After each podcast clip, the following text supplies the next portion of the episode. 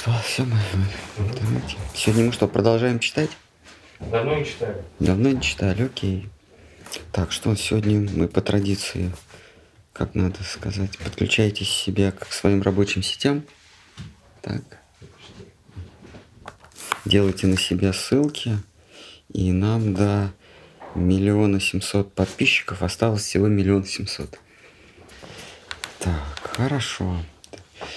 Мы так давно не читали, что я даже не помню, я не помню, какой текст.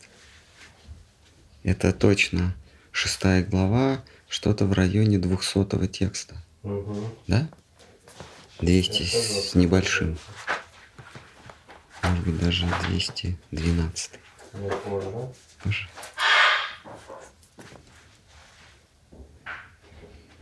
Итак, а, Акрура забирает Кришну в стольный град в Мадхуру, и Враджа погружается в горе. Так Кришну отбывает, а, но А- Акрура обещает, что там пару дней и все решится, и Кришна снова вернется. И к мужу своему, обратясь, промолвила, это мат- речь про матушку Ишоду. «Я отдаю вам нынче все, что у меня есть в этой жизни. Вам веры мало, все же я прошу, я заклинаю вас, из рук мне в руки воротите, из рук мне в, ру- в руки воротите мне мое сокровище обратно». На этом порешив, почтенная жена с тяжелым сердцем возвратилась в дом. При мысли о разлуке с сыном она едва держалась на ногах. Ступив в свои покои, матушка лишилась чувств. Во мрак печали погрузилась в Раджа. И поныне, поминая это зрелище, безжизненные плачут камни, содрогаются в рыданьях молнии, деревья слезы льют. Живые твари тонут в скорбном океане, если им не посчастливилось расстаться с жизнью. Добродушная Ешода в утешении женщинам рассказывала о достоинствах их доброго, их о достоинствах их дорогого Кришны. На горе безутешно, но горе безутешно было их. Они в сердцах ей отвечали. В груди твоей не сердце, но холодный камень. Ты бессовестная мать, теленка своего в пасть тигра отдала собственноручно. Гори огнем твой дом опустошенный, что нынче тебе делать во стенах. Призвав Ешоду и подруг ее не унывать, проклятиями Акруру осыпая, юные пастушки выбежали из домов и устремились вслед бегом за Кришную, глотая слезы на ходу и жалобно к нему взывая. Стенания их, муки, боль, в печаль повергли Нанду и Акруру, Балараму, пастухов и даже Кришну, выседающего в колеснице у Акруры. Во Врадж, во, э, в Радже, в, в Радже не осталось существа, что не терзалось бы разлукой с Кришной. Чтоб не дать возлюбленным своим шагнуть за край, что отделяет жизнь от смерти, Кришна спешился и обступивших его дев с собою влек в лесную чащу. Когда посланник Камса, слезы утерев, вернул себе привычное расположение духа, он обнаружил к ужасу его, что Кришны нет в злоченой колеснице и голосом угодливым промолвил, обратившись к Балараме. Они с э, в Ма- Мадхуру с Баларамой вместе ехали. В Мадхуре Васудева с Деваки и все семейство Яду терпит страшные лишения из-за Кришны. Сын Рахини с Васудевой, старший Кришнин брат, отправился с Акрурою отправился с Акрурой, с, Акрурой на поиски Шри Кришны. По признакам ему знакомым Баларама вскоре вывел дядю своего на Кришнин след. Увидев на лесной поляне брата средь гурьбы пастушек, увидев на лесной поляне брата средь гурьбы пастушек, Баладева притаился вдалеке, а Крурош слезно возопил так, чтоб влюбленные к нему обратились. Акрура причитал, «Порочный Камса притесняет родичей твоих, родных, отца и мать. О, сколько раз он угрожал своим мечом их обезглавить. Уже ли ты оставишь близких умирать, объятых болью, страхом и печалью? Ведь яду не на кого больше уповать. Ты их прибежище, и нет у них иного. И сей, и, и, и сей самый миг они отчаянием снедаемы взирают на дорогу, а, на дорогу покоя прикатится наша колесница. Терзаемы злым камсою они, а вместе с ними боги в небесах и брахманы, и мудрые мужи, все ждут, когда ты принесешь им избавление. Умоляю, не лишай их веры, не лишай надежды. С тех пор, как Камса причинил себе, э, с тех пор, как Камса подчинил себе богов, мгновение не проходит, чтобы он не похвалялся собственной отвагой. Он никого не чествует и никому почтения не питает. Его боготворит всяк демон, властный или бессильный, всякий царь земной. Сварупа продолжал, промолвив так, пром, э, промолвив так, Акруру меж зубов зажал травинку – и умолк. Из глаз его неудержимо покатились слезы. Тот, кого когда-то не жестоким нарекли, теперь был вынужден исполнить самое жестокое задание. Поклонившись каждой деве в ноги, царский вестник молвил. Акрур означает «не жестокий». Интересно, да? В, лати- в латинском cruel – жестокий, кру. Вот так, Рура. Ну, так и перепевка с санскритом. Итак, тот, кого когда-то не жестоким не рекли, теперь был вынужден исполнить самое жестокое задание. Поклонившись каждой деве в ноги, царский вестник молвил. Шимана Акрура молвил. Добрые богини, не губите славное семейство яду и уберегите род людской. Имейте сердце, Матушка родная и отец Шри Кришны в Камсиной тюрьме томятся. Помогите добрым людям их спасти. Пастушки отвечали, ты не друг нам, ты злодей, обманщик, ты здесь по указу Камсы. Как те, э, как те, про кого толкуешь ты, как те, про, про, про кого толкуешь ты, сейчас, как те, про кого толкуешь ты, родителями могут быть Шри Кришны.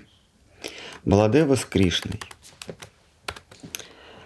Сыновья Шинанды и Ешоды, не губи наш край, Гакулу, не лишай невинных женщин жизни.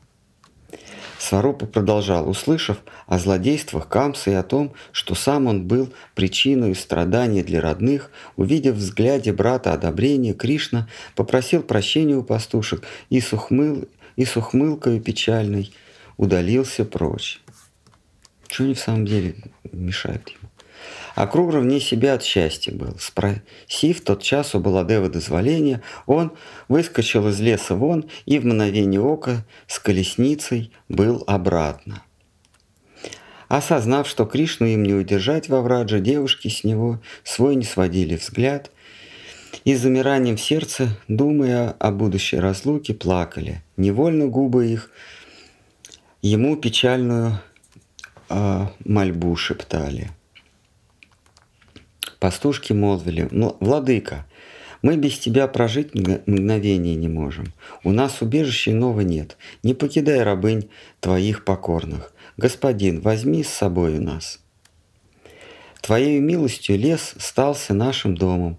Дом же обратился в лес. Враги нам сделались друзьями, а друзья теперь нам злейшие враги.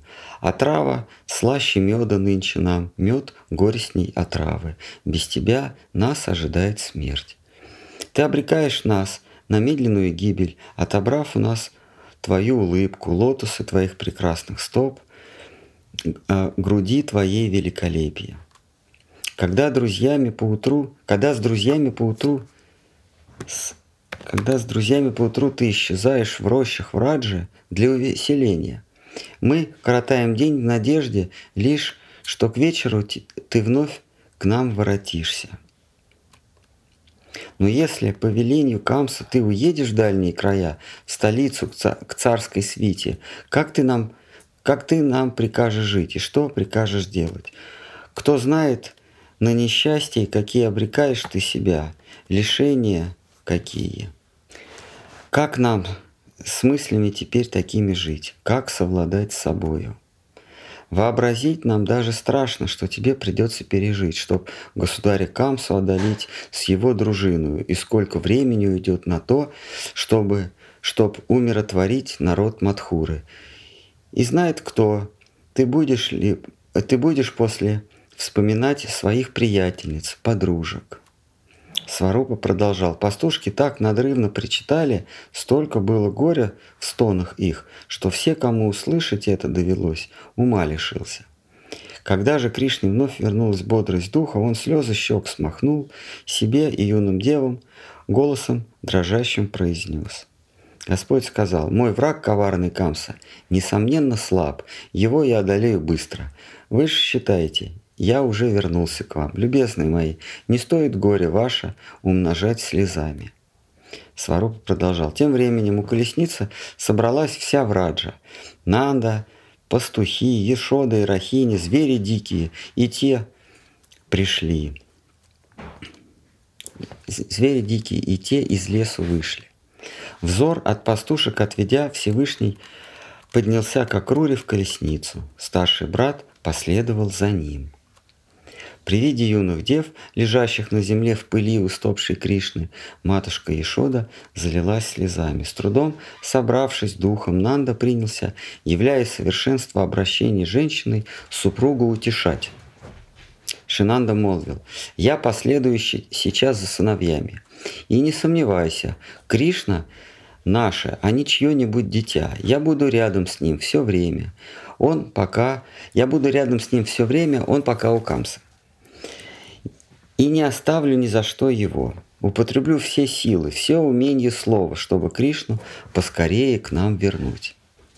Поверь, я знаю, что не мы, никто другой из Враджи, а мгновение прожить без сына твоего не сможет. И будь уверена, как только он освободит Шри Васудеву с Деваки, я в тот же день во Враджу привезу его обратно. Я во Враджу привезу его обратно. Сварупа, Сварупа молвил. После долгих мужиных увещеваний у Ишода понемногу отлегло на сердце, и она взялась пастушек утешать. Ишода выбилась из сил, упрашивая девушек земли подняться и мужчинам путь освободить. И, наконец, Воловьи и повозки пастухов вслед за Акрурой тронулись в столицу. Женщины из Враджи не могли стерпеть мгновение в разлуке с Кришной, глядя, глядя, наверное, глядя вслед за облаком в пыли, а, Глядя вслед за, обли... за облаком пыли от удаляющейся колесницы, женщины вздыхали с горечью. Увы, увы, бессильно опустились руки, их глаза померкли, волосы повисли в беспорядке, лица их осунулись, походка шаткой стала. Всхлипывая, тяжело дыша, глотая коми слез, они не отпускали колесницу, затопляя край пастушей волнами печали и страдания. Кто бежал, кто бежал, хватаясь за края злоченой колесницы, кто кидался под ее колеса, кто застыл в оцепенении, кто, валя, кто валился в пыли, кляня гонца, прибывшего с недоброй вестью. Телята и быки с коровами, лесные лани с ревом обступили колесницу и горючими заплакали слезами. С тревожным щебетом над Кришной кружились птицы, листья сбросили листья сбросили деревья и кусты, как в знойную засушливую пору. С вершин холмов катились камни и валились исполинские стволы, усохли реки и ручьи и обратились вспять, лишив живое животворной влаги. От вида жалкого ему родимых душ Господь во глубине души исполнился страданий и печали. Он не мог ничем сдержать их иступление. Из очей его потоком нескончаемым катились слезы. Старейшина семейства в Ришне, доблестный Акрура, опасаясь, что Шри Кришна вновь покинет царственную колесницу, взял его за плечи, будто бы пытаясь от падения в, в обморок владыку удержать. Увидев, что Шри Кришна в самом деле в обморок вот-вот падет, Акрура с дозволения Баладевы с Нандой подстегнул клутом и припустил коней быстрее ветра. Ловко выворачивал Акрура колесницу меж животных, что ему дорогу преграждали, мимо безутешно плачущих пастушек. Стонами девичьими печальными, напоминающими крик курари, оглашали, оглашался лес вслед удалив, увозивший Кришну колесницы. Быстрее самых быстрых стрел мчал колесницу доблестной Акрура – а за нею следом тронулись в путь Нанда с пастухами на повозках, запряженных тучными валами. Так, все, давайте мы остановимся на 321 стихе, и в следующий раз, наверное, мы эту главу закончим. Тут просто много будет слез, печали, все как, как положено в индийской притче.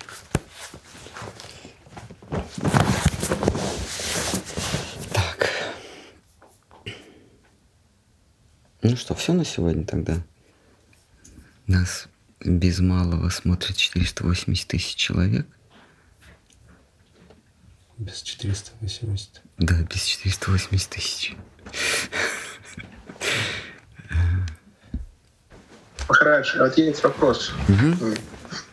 Слышно, да? Угу. А, вот а, Э, ученик, э, он э, перед своим учителем падает ниц, и ну, преданный называет это вот gesture дандават пранам.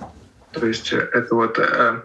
Могли бы вы описать суть этого gesture для того, чтобы мы могли правильно понять форму? Ну, это вообще такая церемониальная штука, но не перед учителем, а вообще перед божествами. Почему именно дандават? Данда – это палка, как известно на санскрите.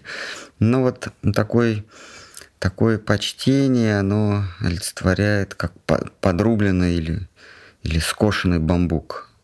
Вот как вот бамбук падает скошенный на землю, также вот э, а, ученик тоже падает. Э, это, это фигурально, фигура речи, конечно же. А, тут важно сам акт почтения, а не форма. А, вот. Но в храме, да, перед божествами, перед божеством преданный, он такой поклон совершает земной. Ну, просто вот в традиции ведической, вайшнавской традиции поклон – Э, имеет в том числе и форму, вот, когда ты лежишь, как подрубленный бамбук. Вот. Э, ну, это в основном в вайшнавской традиции. В других традициях там обычный поклон, к которому мы в европейской традиции привыкли. А вайшнавы, они перед божеством ложатся. Вот. Э, а смысл, да, это полная покорность, полное признание своего, э, своего ничтожества перед ликом Всевышнего. Вот. А есть еще тоже фигура речи, зажав соломинку между зубами. Ну, э, раньше так было. Это значит, что я Э, мне нечего сказать, я, я только слушаю. Вот так. Помните, когда э, Соната на Госвами, Рупа Госвами впервые увидели Махапрабху, Санат на Госвами видел впервые Махапрабху, он соломинку зажал в зубах, к нему приблизился. Это ну, признак такого смирения перед Всевышним. Это такая старая традиция, но понятно, что новые реалии никто не то что не требует, а этого и не нужно делать. Это будет выглядеть очень смешно. Это как, э, не знаю, выйти в сарафане, э, это, э, в, в лаптях, в армяке, как в фильме о бедном гусаре замолвите слово-то, когда а, герой Леонова переоделся в этого старика, помните, он такой с портретом императора. Это же, говорит, символ. Так что это просто символ. Символ веры и благонадежности, как в бедном гусаре. А как не обуславливаться и не привязываться в целом и к учителю конкретно? Не привязываться к учителю? Про, очень, это очень просто. И даже никаких усилий не нужно предлагать, чтобы не привязываться к учителю. Это происходит само собой, естественно. Вот привязаться к учителю, это требует усилий, но они не нужны. Лучше не привязываться. А про то, что не привязываться в целом, я не совсем понял вопрос. Не привязываться э, к, к этому миру, к, к этому иллюзорному миру в этом смысле, да? Ну, это такой вопрос, он все время висит в воздухе, как не привязываться. Э, тут есть два два пути, вернее, два действия происходят параллельно.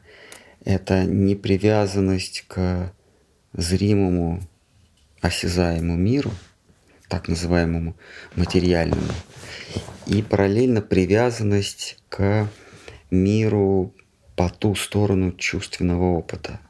То есть есть, есть две реальности.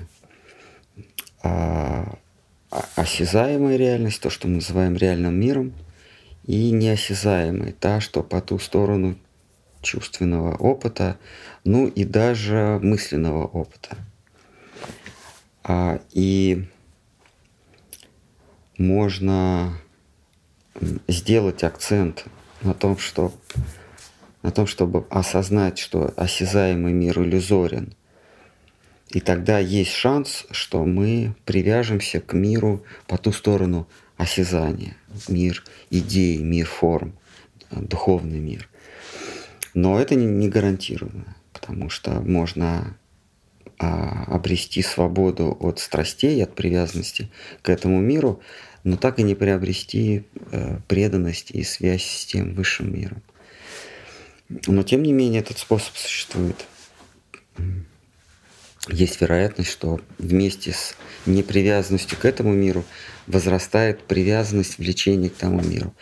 Но Вайшнава выбирает другой путь. Путь привязанности, преданности а, миру идей, миру э, трансцендентному, превосходящему опытный, превосходящему опыт – и тогда гарантированно, если, поскольку тот мир – это мир идеи, это мир красоты, мир совершенства, тогда гарантированно, если ты привязываешься, увлекаешься миром совершенным, то миром иллюзорным, миром временным, а, призрачным ты а, перестаешь очаровываться. Это, это происходит стопроцентно.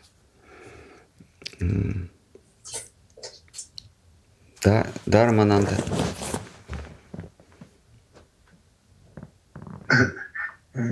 То есть, а, получается, одно вытесняет, одно вытесняет другое. А, а вот, да.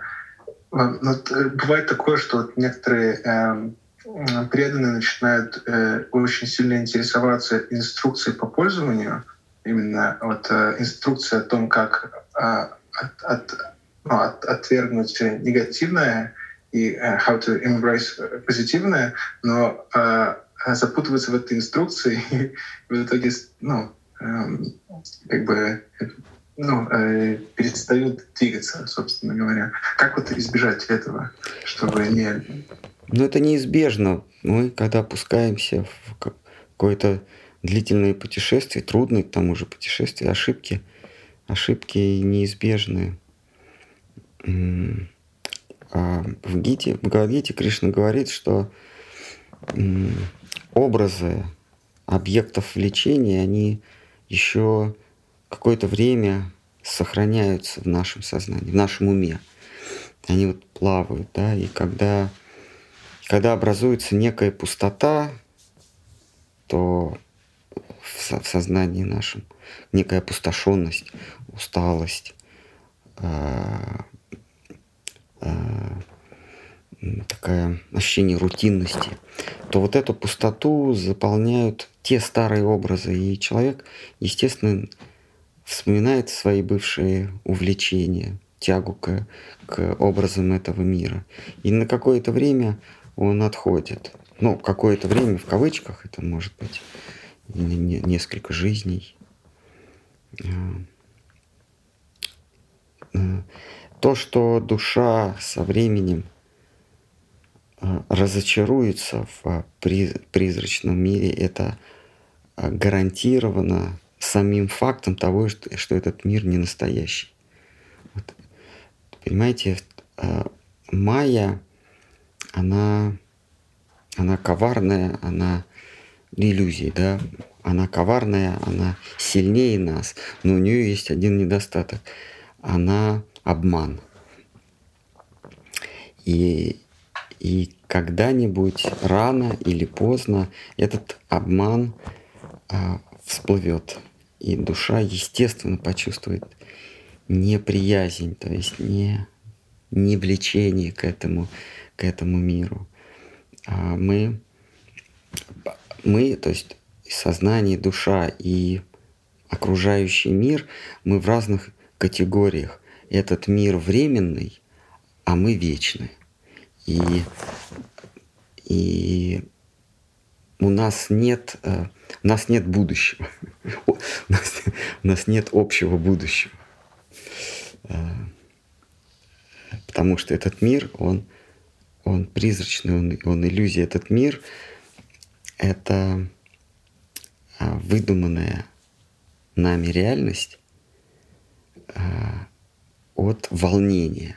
Волнение не в, не в психологическом, не в переносном смысле, а в прямом буквальном смысле. От волн, от волнения нашего сознания происходит интерпретация вот этого волнения как окружающий мир звуков, запахов. А, и когда-нибудь эта иллюзия рассеется. Вот, и произойдет сам акт неприязни, отторжения от этой иллюзии. Поэтому Кришна говорит, этот путь естественен. А, это не значит, что он легок. Этот путь естественен, и этот путь радостен. Но радостен, если ты э, ну, если ты его прошел и посмотрел назад, и ты понял, что все на самом деле было замечательно. Вот. Тогда в чем смысл постоянного этого танца? Какого ну, танца? Ну вот смотрите, постоянного этого развития. То есть душа развивается в процессе жизни, да? То есть она сначала слепа, как бы, да, здесь вот в человеческом обличии. Угу. Ты изучаешь, постигаешь, приходишь к пониманию, что этот мир иллюзорен, и каждый раз, то есть я так понимаю, что не одно же воплощение, и каждое воплощение ты это постигаешь, постигаешь. Зачем смысл многократного постижения одного и того же урока? Да, действительно, зачем? Зачем один и тот же урок а, проходить много раз? Тем более душа же вроде бы она знает уже все это изначально. А. Наверное, или нет, или я просто может ошибаюсь. Ну, наверное, да. Так, есть какие-нибудь вопросы? Так, почему снова и снова хочется постигать булочку? Один раз постиг, но все уже понятно, что не то. Но все равно же желание появляется. То есть получается, что образуется пуст... пустотность какая-то, ее надо заполнить. Чем заполнить, кроме как не прошлым опытом? Вот снова в эту булочку. Получается, чем меньше мы расширяем свой чувственный опыт, тем меньше э, э, того, чего мы можем хотеть э, заполнить, эту пустоту. То есть расширение чувственного опыта, получается, оно играет против э, человека, против его интересов. Ну да, это в этом мире успех меряется количеством чувственного опыта. Вот. Люди стремятся разнообразить свою жизнь, путешествовать, попробовать разные яства, какие-то чувственные удовольствия. Они пытаются разнообразить, не расширяют, вообще живые существа, они расширяют свой, свой чувственный опыт. И это называется успехом. Чем больше ты выложил разнообразной еды в соцсети, в соцсети, тем более ты успешный блогер. Да?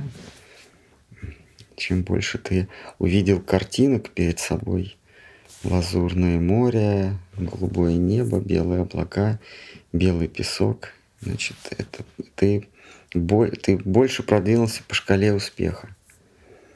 То есть ты расширил свой чувственный опыт, но внешний чувственный опыт, он опустошает душу. Это иллюзия. Она перестает смотреть внутрь себя, внутрь, где расположено подлинное сокровище. Кшитхар Махарадж говорит, если вы только взглянете внутрь себя, увидите себя, вы изумитесь, насколько а, вот сама по себе вот частица сознания, атма, душа, прекрасна. И ей ничего для, для того, чтобы покойно бытовать, ей ничего не нужно из внешнего мира. Счастье, ну, радость, благо, благоденствие, оно внутри находится, а не снаружи. Ну, что-то мы сегодня такие прописные истины. Можно, Махараш? Угу. А вот э, считается э, отсечение чего-то неблагоприятного, общения или вообще ограничение себя в чем-то помогает преданному на его духовном пути. Но вот в случае ну, обычного, так сказать, преданного, это понятно, есть нужно какое-то очищение или нужно исправление себя. А вот э, такие, э, такие личности, э, как Рупа, Санатана, Рагунатха или святые наши учителя, зачем, зачем им Э, там было подвергать себя скудному питанию или каким-то телесным ограничениям, если у них пометование идет э, беспрерывно. Но а, они не были практиками в плане э, для того, чтобы достичь каких-то высот или для того, чтобы пребывать на каких-то высот духовных, им не нужно было заниматься практикой. Это есть понятие садхата, садхака, то есть практикующий практикант. А, и есть ситха, достигший высот, достигший совершенства. Вот они а, ограничивали себя в нашем понимании. Нам кажется, как-то он, там вот Вишнуприя Деви, она кушала э, в день столько зерен риса, Э, сколько прочитала святых имен в этот день. И нам кажется, что ну как же она себя ограничила? Наверное, она хотела пойти и поесть побольше. Нет, просто у них нет к этому влечения. Нам кажется, что они себя ограничивают. Э, э, нам кажется, что проплыть 20 километров в день это невероятный подвиг. А дельфину так не кажется, потому что для него это естественно. А, и что касается наших святых, для них ограничивать себя в, в еде, в быту не было, не было каким-то подвигом. А, а для обычного мирянина, который практикует, это подвиг. Но такие подвиги, они, ну или подвижничество, да, не, не в смысле военный подвиг, да, а подвиг как ограничение себя, само, само усмирение плоти в христианстве это называется.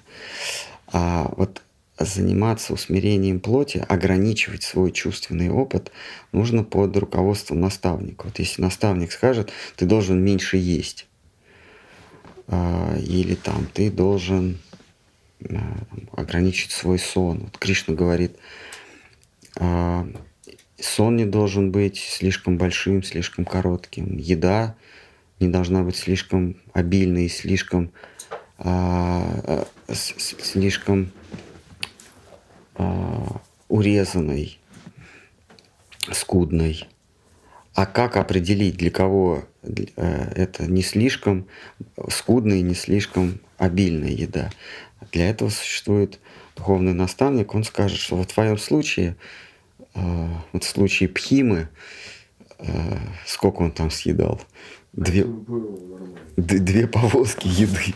В случае с Пхимой это было не слишком много и не слишком мало. А в случае с Харидасом, Харидас он там вообще раз в неделю мог есть. Харидас Такур.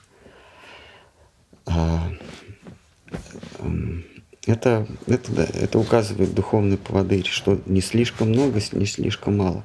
Но когда преданный берет на себя эту инициативу, начинает искусственно себя ограничивать, и искусственно ограничивать свое потребление, а, истязать свою плоть, усмирять свою плоть, то это заканчивается тем, что его в конце концов прорывает. И он, он во все тяжкие.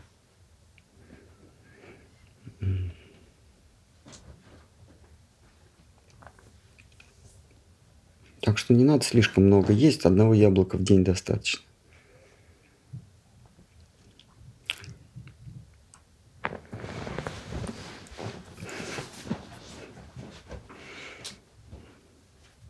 Или килограмм сыра, что равнозначно. Ладно, есть, может, кто-то.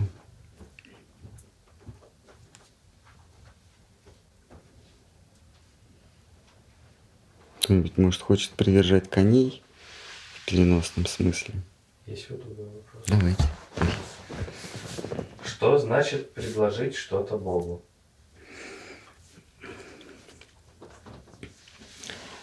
Это а, выбрать из того, что у тебя есть ценное, и потребить это на служение его а, миссии, его, его делу.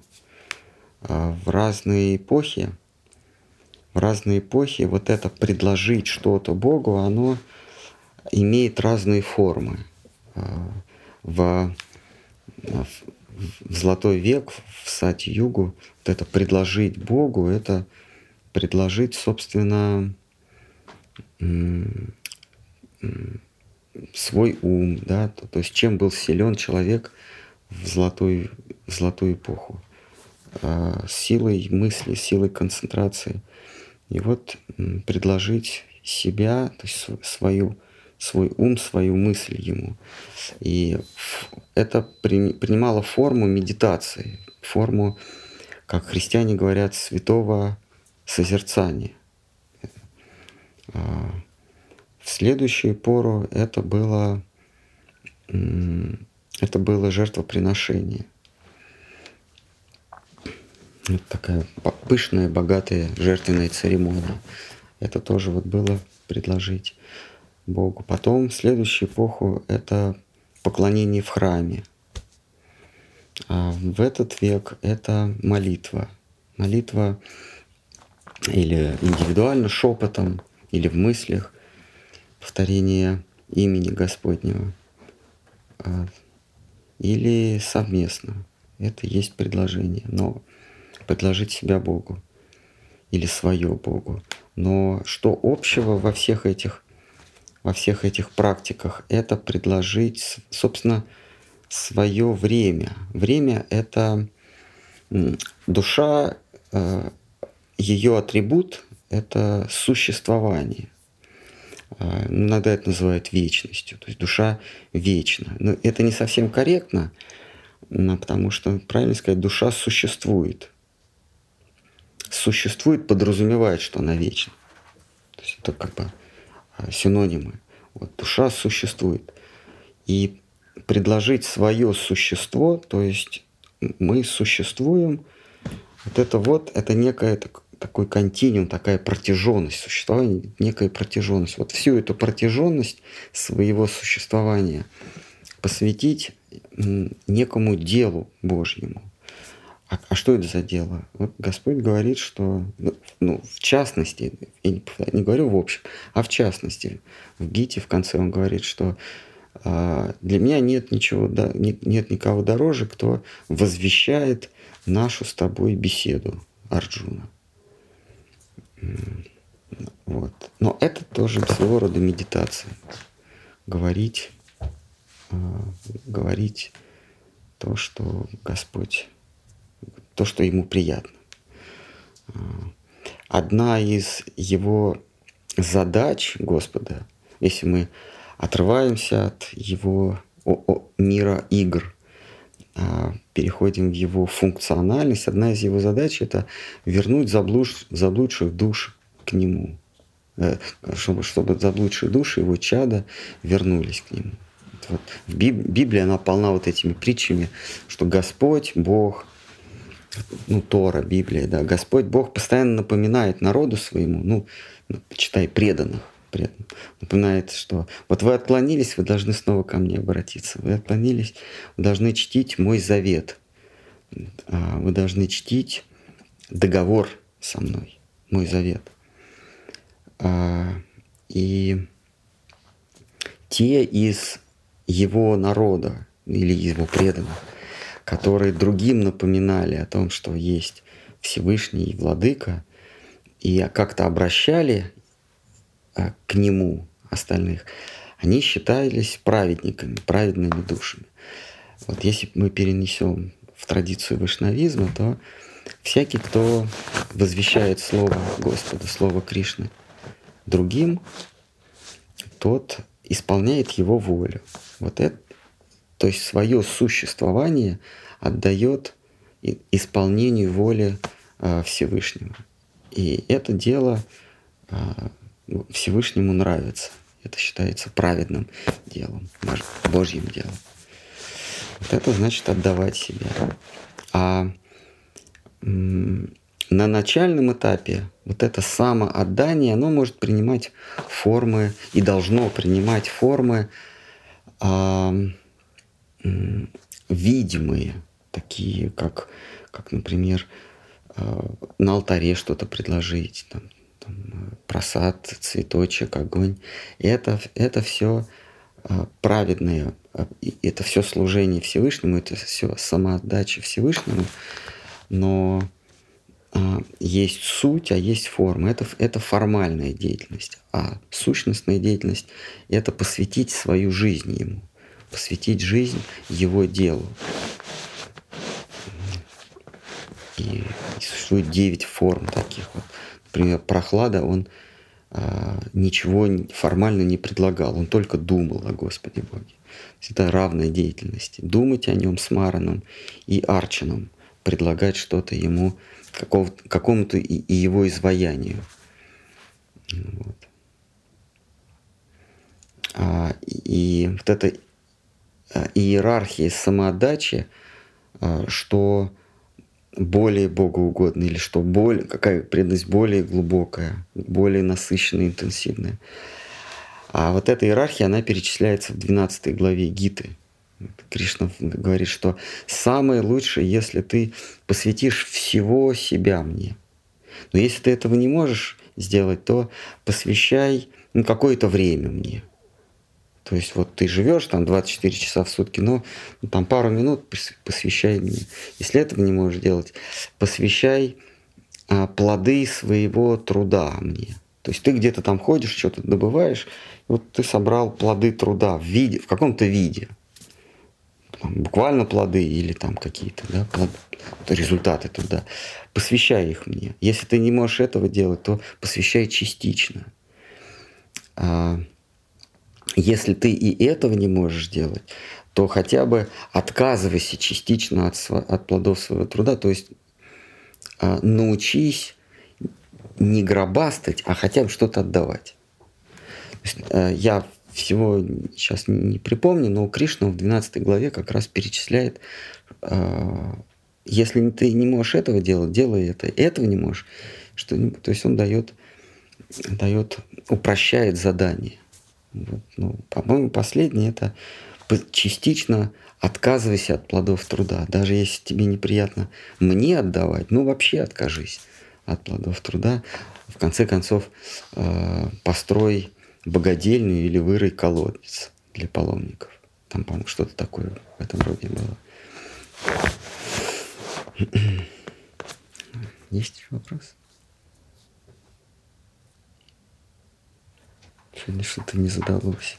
Ну, немного. Немного, да, сегодня не сдалось, потому что ниоткуда не готовится на падение.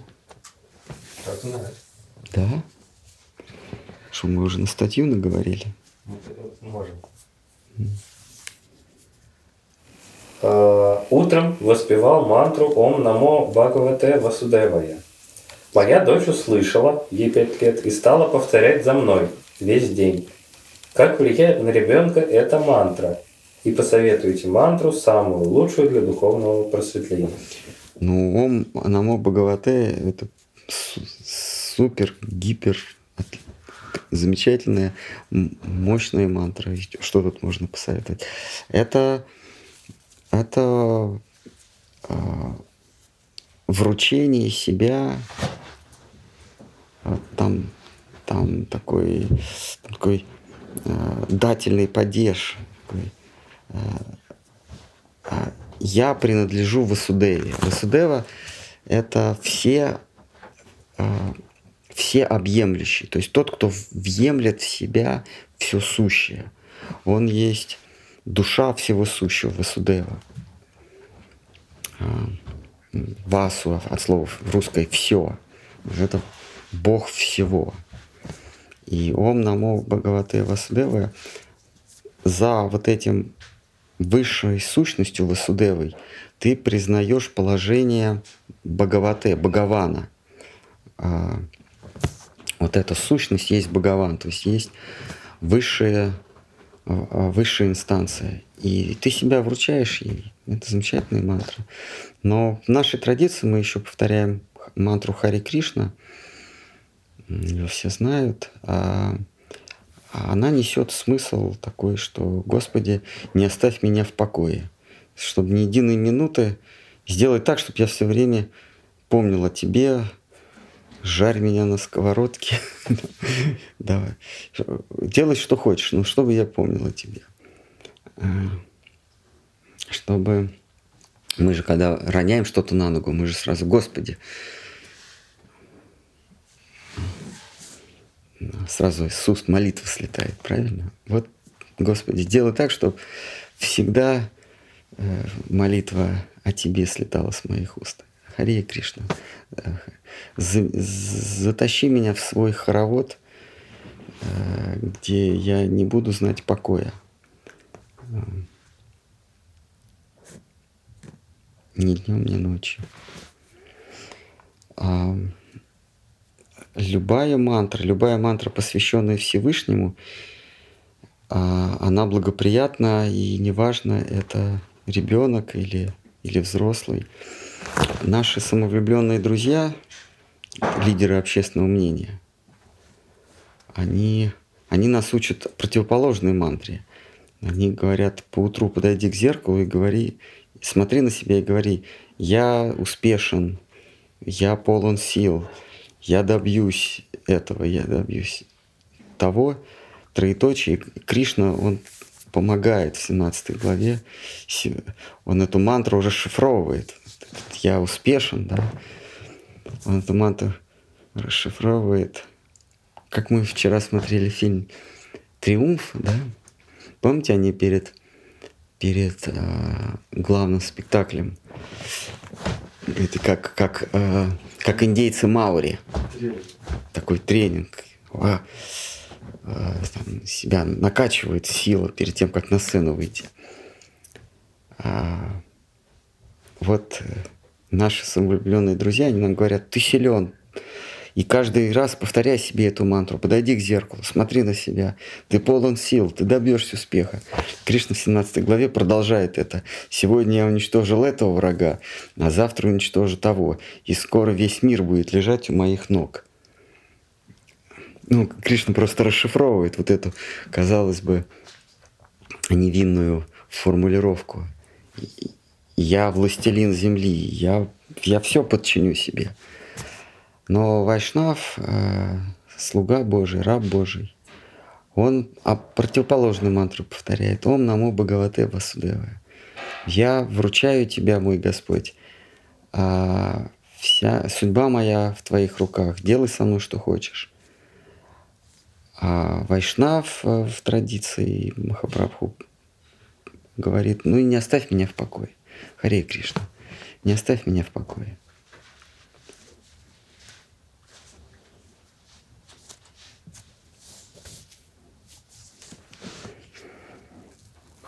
Есть вопрос про фильмы. Я заметил, что после просмотров современных сериалов, фильмов, новостей у меня ослабевает тяга к учению вайшнавов, пропадает сосредоточенность. Странно. Скажите, Они же снимаются для того, чтобы наоборот сосредоточенность увеличивалась и тяга к учению вайшнавов прирастала. Ведь для этого они снимаются. Какой-то странный у вас исход. Скажите, может э, лучше их вообще не смотреть, если, э, если негативное влияние от мирских увлечений, или лучше их исключить и заниматься только духовным путем? Все зависит от уровня сознания. Э, Штхар Махарадж, он газеты читал. А Гавинда Махарадж э, телевизор смотрел, футбол смотрел. И вот когда духовные братья пожаловались на Штхару Махараджа, а учителю, что вот мы, мы Писание изучаем, а он газету в это время читает. И Сарасвати Такур сказал, что Штхару Махарадж в газетах видит больше, чем вы в Писаниях священных. Все зависит от уровня сознания. Но если подводить общую черту, то, конечно, нужно свести минимум э, свой чувственный опыт, где, где взращивают твою гордыню, читать, вообще общаться меньше с самовлюбленными нашими друзьями, э, они ведь лезут во, во все норы. Они и сериалы снимают, и книги пишут, и картины рисуют, и музыку сочиняют. Они бьют на все наши пять чувств. И послание у них через все пять чувств одно. Ты великий, ты сегодня одолел этого врага, ты завтра одолеешь того врага и добьешься успеха. Ну, прежде чем тебя закопают в глобус ну ты великий, ты должен добиться успеха. Я тебе помогу, как добиться успеха, ты только мне жертвой от плодов своего труда. Я тебе подскажу, как добиться успеха и стать такой, таким же успешным, как я. Вот. Такое общее настрой, общее послание этих демонических самовлюбленных друзей. И Вайшнава лучше избегать их. Лучше избегать. Но, но когда преданный Вайшнав идет в мир, несет Слово Божье, то он вынужден с ними сталкиваться. И как раз, как раз на него они начинают влиять. Штхар Махарадж говорил, что это как, как ратный подвиг. Ты идешь, несешь свое, ты вынужден сталкиваться с тем, что самовлюбленные друзья тебе говорят. Потому что идея Вайшнава, что мы есть малые частицы, мы есть ничтожество пред ликом Всевышнего. А, это ровно противоположное, что внушают нам лидеры общественного мнения всех времен и народов. Не то, что сейчас вдруг эти сериалы сделали. Знаете, в XIX веке а, писались, писались тонны романов. А, это, собственно, то же самое, просто тогда не было сериалов. Тогда был другой инструмент донесения того, что велик. Это само, сама эпоха Возрождения – это возрождение силы человека, духа человека, триумфа человеческого, человеческого разума. А, а, ну, сериалов не было, но были. Толстой писал, Тургенев писал. А, в периодические журналы, тот же самый сериал. Они писали каждую главку, и каждая главка издавалась раз в месяц. Ну, в зависимости от периодичности журнала. Это тот же самый сериал, и люди ждали с нетерпением. Достоевский писал последние вещи. чтобы себя прокормить, он был, он был а, игрок в казино, все, все проигрывал, и вот он писал книги, вот эти сериалы за деньги, чтобы потом проиграться. Если бы, если бы он родился сейчас, он бы сериалы снимал. Какое-нибудь черное зеркало это как раз его стиле.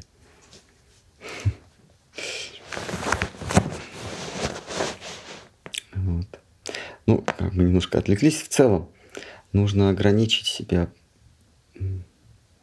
а, соприкасаться с этим миром постольку, поскольку это необходимо. А, в Бхагавадгите Кришна говорит, человеку надо соприкасаться, вообще прикладывать усилия, соприкасаться с внешним миром, только чтобы обеспечить свое минимальное существование. Крыша над головой, тепло и еда. Вот. Все, что излишество, это убивает душу, убивает э, наше, наше стремление к красоте, гармонии. Ну, поэтому человек должен просто выбрать для себя вот этот минимальный баланс и не предаваться излишествам.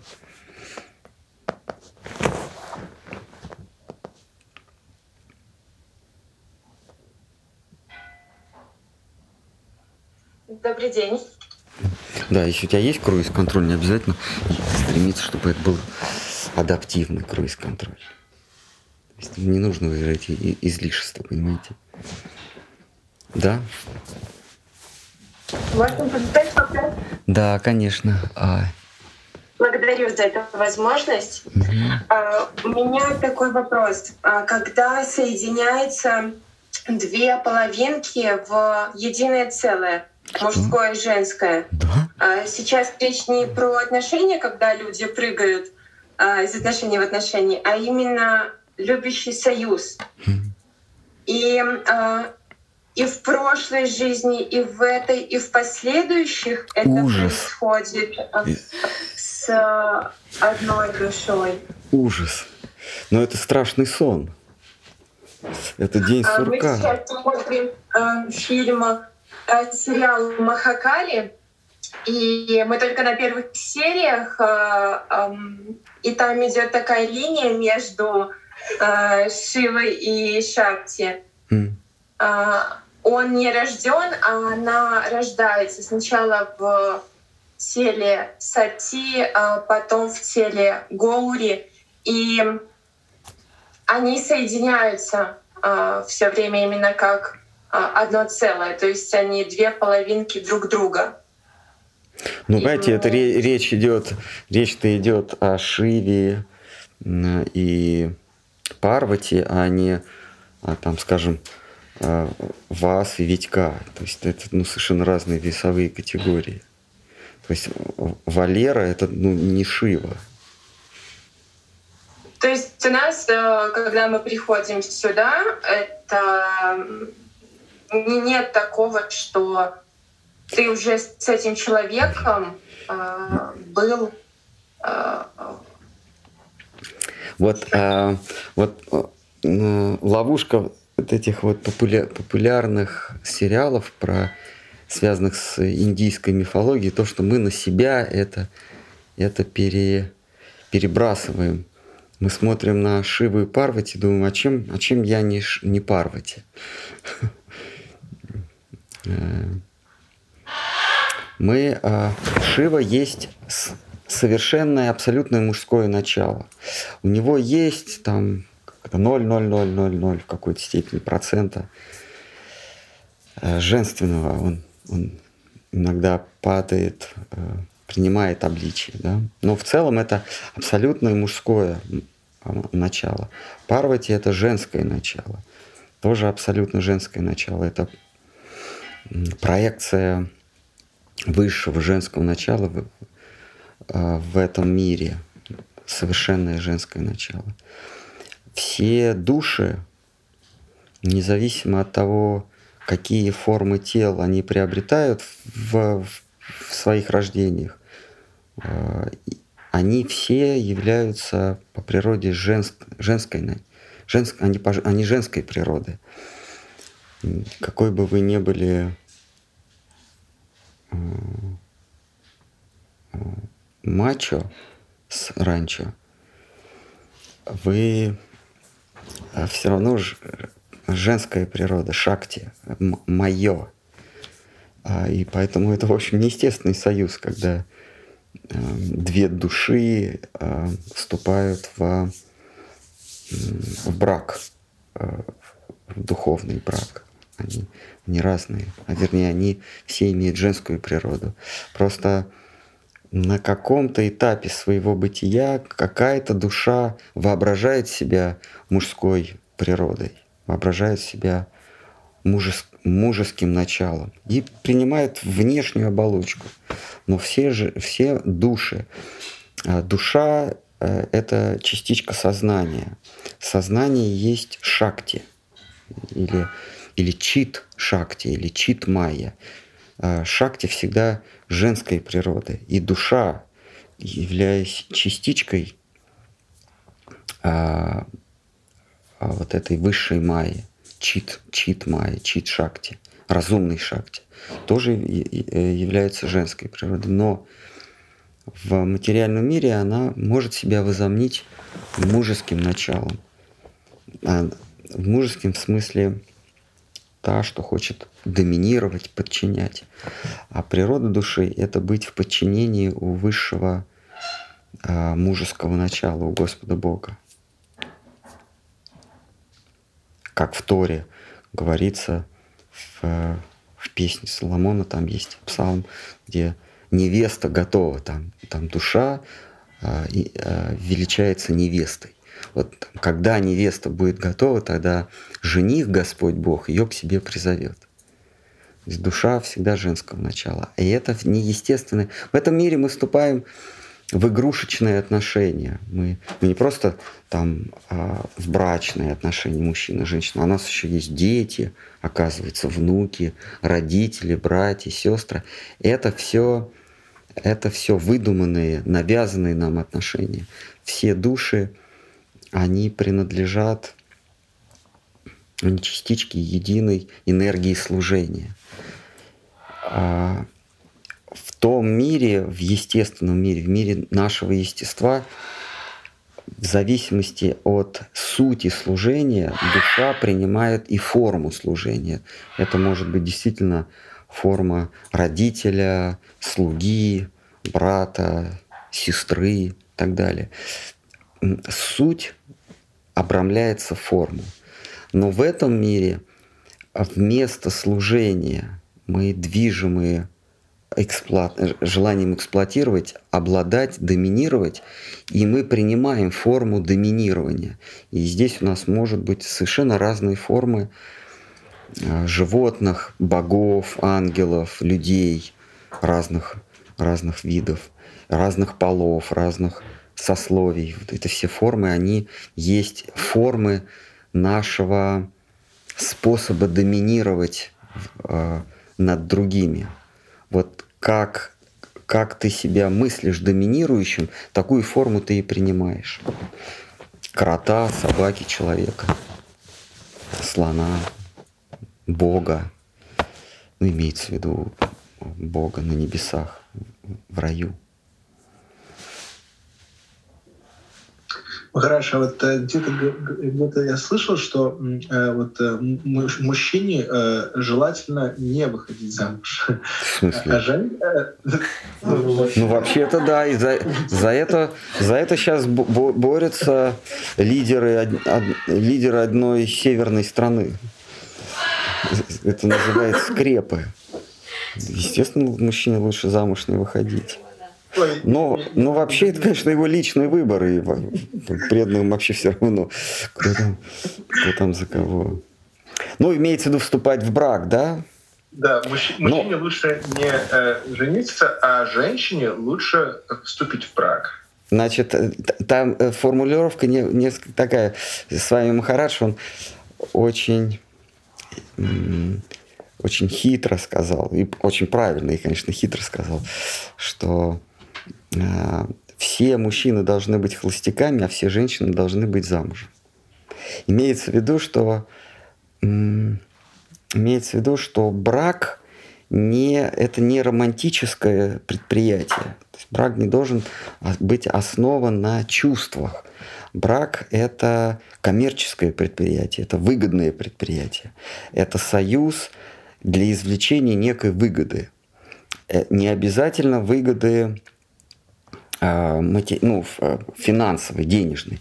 Может быть, ну, выгоды там. Вот он может гвоздь забить, она может пельмени приготовить. Вот, вот брак это об этом. Это вот как собираются учредители у предприятия. 2, 3, 4, там 25 учредителей. Они говорят, так, вот мы хотим извлекать выгоду из производства чего-то, да, из производства каких-нибудь пивных банок. Вот мы собрались вместе, и мы, у нас теперь э, совместное предприятие. Мы хотим извлечь выгоду. Точно так же и брак. Двое собираются и, собир, и извлекают выгоду. Э, например, у, у них э, жизнь тяжелая у двоих.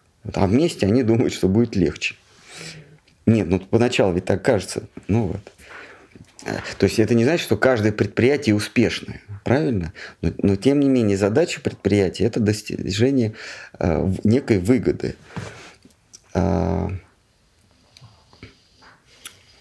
вот. В этом смысле, э, значит, один он не привязывается, а другая, э, ну как сказать, ставит себя ну, в некую он, он доминирует, а она доминируемое. Вот. Ну, в современных семьях там непонятно, кто мужчина или женщина, но все равно в браке всегда кто-то доминирует, кто-то, неважно, это, что это будет мужчина или женщина, а кто-то доминируемый. То есть это вот некий, некий есть генеральный директор и его зам, если сравнивать с предприятием. Вот так э, метафизически ответил с вами Махарадж, что все мужчины должны быть э, холостяками, в том смысле, они не должны привязываться они должны исполнять свой долг, а, а, а не, не поддаваться чувствам, вот, не, не, быть, не быть подкаблучниками. А женщина должна быть замужем, в смысле, а, ее сила – это зависимость. Женщина, она сильнее мужчины тем, что она делает вид, что она зависима. Она всякий раз спрашивает, а можно я туда пойду, можно сюда, а разрешаешь ты, ты мне это? Она делает вид, что она от тебя зависит, и, это, и этим она сильнее. Вот, потому что ты чувствуешь себя э, обязанным и, и работаешь день и ночь. Вот как в том еврейском анекдоте, когда еврейскую читу спрашивают, кто у вас главный, а жена говорит, «А, главный у нас а, Абраша, он, он решает все стратегические вопросы, где разместить ракеты, кто, кто на кого напал. А, а, я, а я играю самую маленькую роль, я распоряжаюсь только зарплатой. Я, Абраша. То есть он у нас решает стратегические вопросы бытия, мироздания. А я так по мелочи только зарплаты управляю.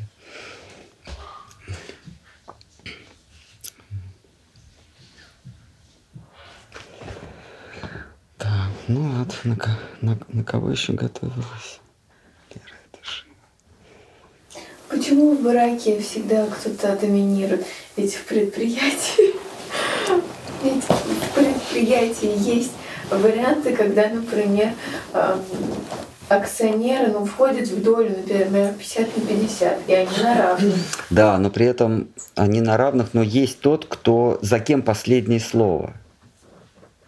Ну вот представь, представь себе э, тупик. Один из там два акционера, один говорит нет, другой говорит да.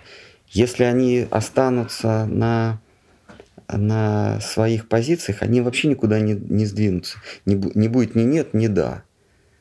Там, вот они решают вложиться там, в производство этого или производство того. Вот они, вот они двое говорят, а я хочу в это, а тут говорит, а я хочу в то. Если нету, нету более авторитетного, скажем, или нет третейского э, судьи, то они так и останутся на месте. Также и, и в браке. Э, кто-то должен иметь решающее слово. Это, вот как когда вот мы занимаемся книгой, да, у нас целый ряд коллегий, и, в общем-то, у всех э, равный голос. Каждый может высказать свое мнение.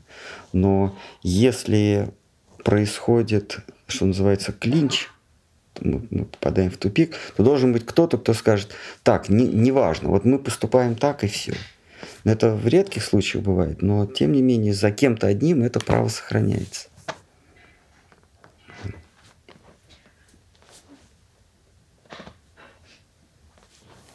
Получается, в этом мире э, между мужчиной и женщиной нет безусловной любви? Безусловно? Ну, это надо расшифровать. Не как предприятие, а как что-то более интересное. Я в это не верю. Но вы можете жизнью своей опровергнуть этот тезис.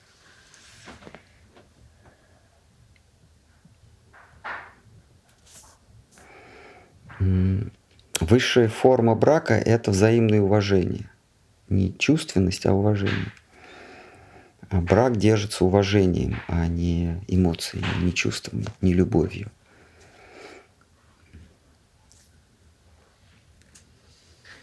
А кто-то из самовлюбленных друзей когда-то внушил, и сейчас это, э, это тиражируется, что брак это должен быть основан на любви. Это не так, он должен быть основан на уважении тогда решаются все проблемы. Если любовь ставится во главу угла в этом предприятии, это то же самое, что любовь ставится во главу угла в концерне Citroën. То есть учредители Citroën должны любить друг друга. У них задача не машины хорошие производить, а любить друг друга. И так, если это так, тогда это будет замечательная э, многотысячная семья. Я не знаю, сколько там учредителей, но это не будет замечательной, э, э, не, не будет замечательной продукции Citroën. А, брак то же самое. Это, это а, уважение и извлечение выгоды. Опять я повторяюсь, это не, не, не обязательно финансовые выгоды. Это выгоды в широком смысле. Вот если брак основан на извлечении выгоды и уважении, тогда не будет иллюзий, и он будет более устойчив.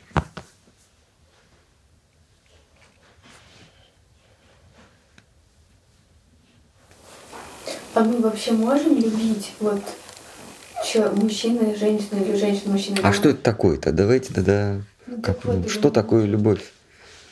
Любовь это это самоотверженное, бескорыстное отдавание себя, служение, полное. То есть интерес предмета любви для тебя важнее, чем собственные интересы. Возможно такое? А, а, когда Кришна за, закончил обучение у как его звали, не Гаргаму, кто был у Валарама и Кришны учитель, ну неважно, да. А учитель говорит, я вами очень доволен, потому что вы ломаете стереотипы, Кришна говорит, потому что для человека а, самое главное это его жизнь, то есть ценнее жизни нет ничего. Собственно, сейчас и провозглашается этот, этот э, тезис, э, этот девиз – жизнь человека сама цель, самоценна. И учитель Кришны Баларамы, когда они в Матхуру приехали, они пошли учиться. Он говорит, что... Ой, это, это еще до того было. Он говорит, что самоце... жизнь самоценна, но вы э, показали, что для вас она не ценна, а для вас ценнее э, послужить мне потому что они там в грозу куда-то за хворостом пошли, подвергали себе опасности. Не знаю, есть ли что-нибудь более опасное в мире, чем во время грозы пойти за хворостом. Но тем не менее Кришна с Баларамой подвергли себя такому испытанию. Ну, то есть это, это похлеще э, подвига Христа на самом деле. Ну да, пойти за хворостом во время грозы. А там ну, страшная гроза была. Потому что там император тьмы ему позвонил. И тем не менее он говорит, что такую фразу произносит, что самое ценное для человека это его жизнь. И тот, кто отказывается от собственной жизни а, ради чего-то, это и есть любовь. А, то есть он не умирает ради чего-то, а он живет ради этого. Потому что умереть ради чего-то это сложно, но это ежемг... одномгновенное деяние. А вот жить, не умереть ради чего-то, а жить ради чего-то, вот это величайший подвиг. Возможно ли в, в этом мире а, вот между там, мужчиной и женщиной? Я не знаю, я в это не верю. А, вот, я, я вот приводил рисовал картину гипотетической совершенной любви. А, это, это когда вот ты его любишь, а, естественно, он занимается, он, он планирует будущее, он размышляет, он думает, он, он занимается размышлениями дома. Ну, чтобы он не был голоден, ты должна работать.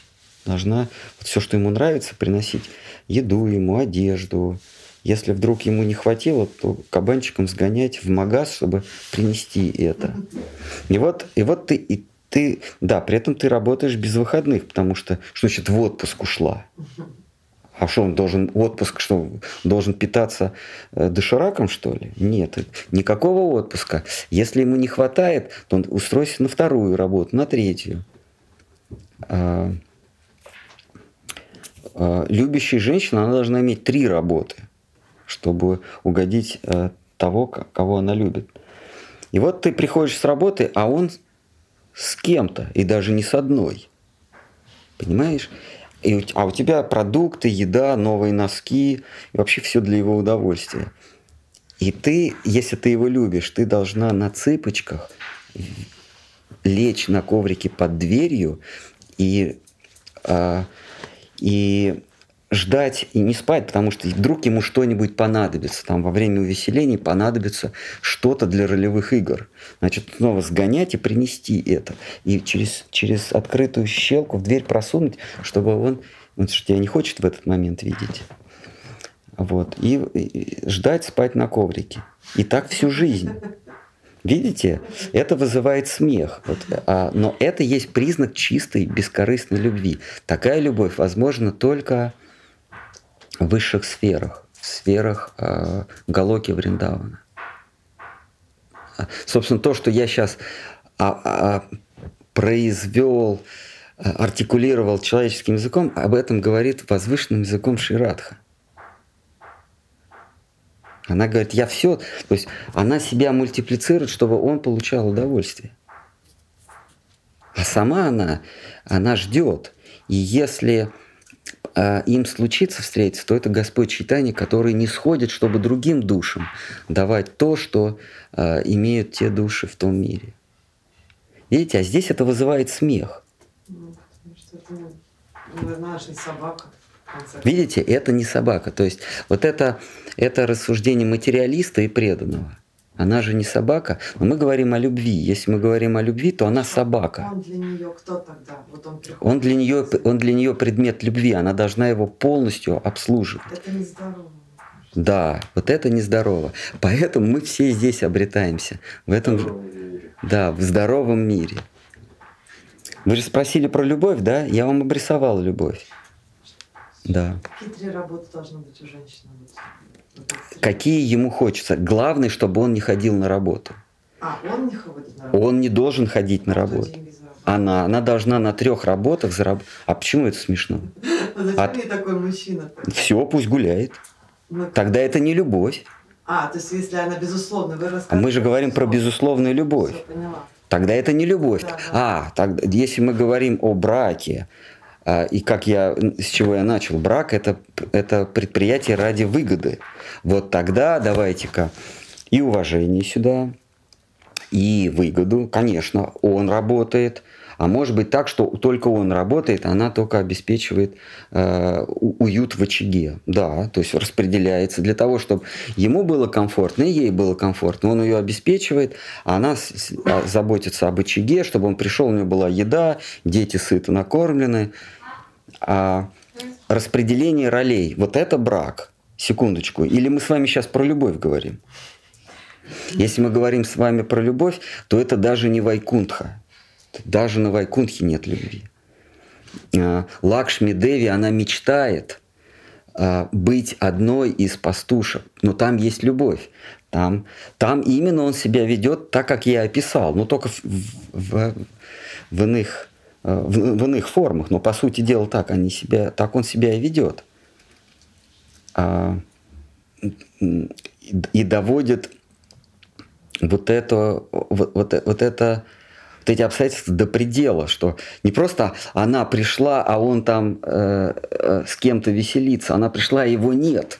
То есть он веселится даже не там, а где-то еще. И она не может его найти. И она ищет, чтобы то, что она принесла, э, ему вручить. А он, а он прячется, она ищет. Вот она любовь. А не то, что ты пришла, а он там никуда не денется. Вот. Поэтому давайте либо любовь, либо уважение. Э, либо Царство Божие, либо... Лакшми она тоже не может попасть, потому что она думает, я же не собака. Она же не собака, да, да. Поэтому там нет. Она вечно нашла э, прибежище на груди Господа Бога. Но она мечтает быть одной даже служанкой тех, э, с кем он, она, она прильнула к его груди и вечно, то есть Алакшми – это богиня удачи, то есть удачно, удача вечно покоится у него на груди, но удача мечтает, чтобы он с ней обращался как но она чувствует, что он мыслями где-то где там. И она хочет быть там, где он мыслями. Но она не может этого сделать. Потому что она не может разотождествиться она себя все равно мыслит э, владычицей, Лакшми, э, богиней удачи. Они же там себя не, не мыслят э, богинями, они ведут себя как самые падшие женщины. Там, в мире Кришны. Поэтому здесь их называют сошедшими с небес, небес девами, там такими куртизанками и так далее. А даже боги не, не понимают величия их. Даже веды говорят, ну кто это такие? А Кришна, а Кришна говорит, мир считает, мир считает себя благословенным, если я его коснусь своими стопами. Но я себя считаю благословенным, если я коснусь пыли, по которой прошлись э, вот эти вот, кого считает мир самыми падшими. Вот так. Ну, это почему вы приводите в пример, что это женщина, вот что женщина безусловно любит и... Душа — это женщина. Душа имеет женскую природу. А? В, в, в метафизическом смысле. В метафизическом смысле каждая душа имеет женственную природу. Подчеркиваю, в метафизическом смысле. А мужеское начало, мужескую природу имеет только Господь Бог. Он высший мужчина в, в метафизическом смысле. А всякая прочая тварь а, имеет природу шакти. А, в том смысле, что никто не может составить ему конкуренцию. Он альфа-самец. Альфа.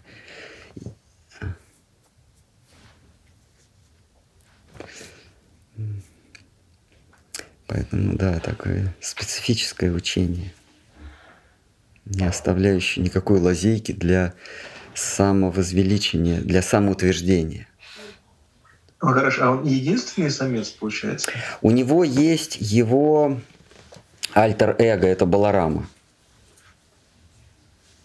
У Баларамы есть его э, производные от, от него. Это э, Вамши Бикас, вот эти, вот эти четыре формы Вишну. Да? У них есть свои проистечения. Это 24 формы Вишну.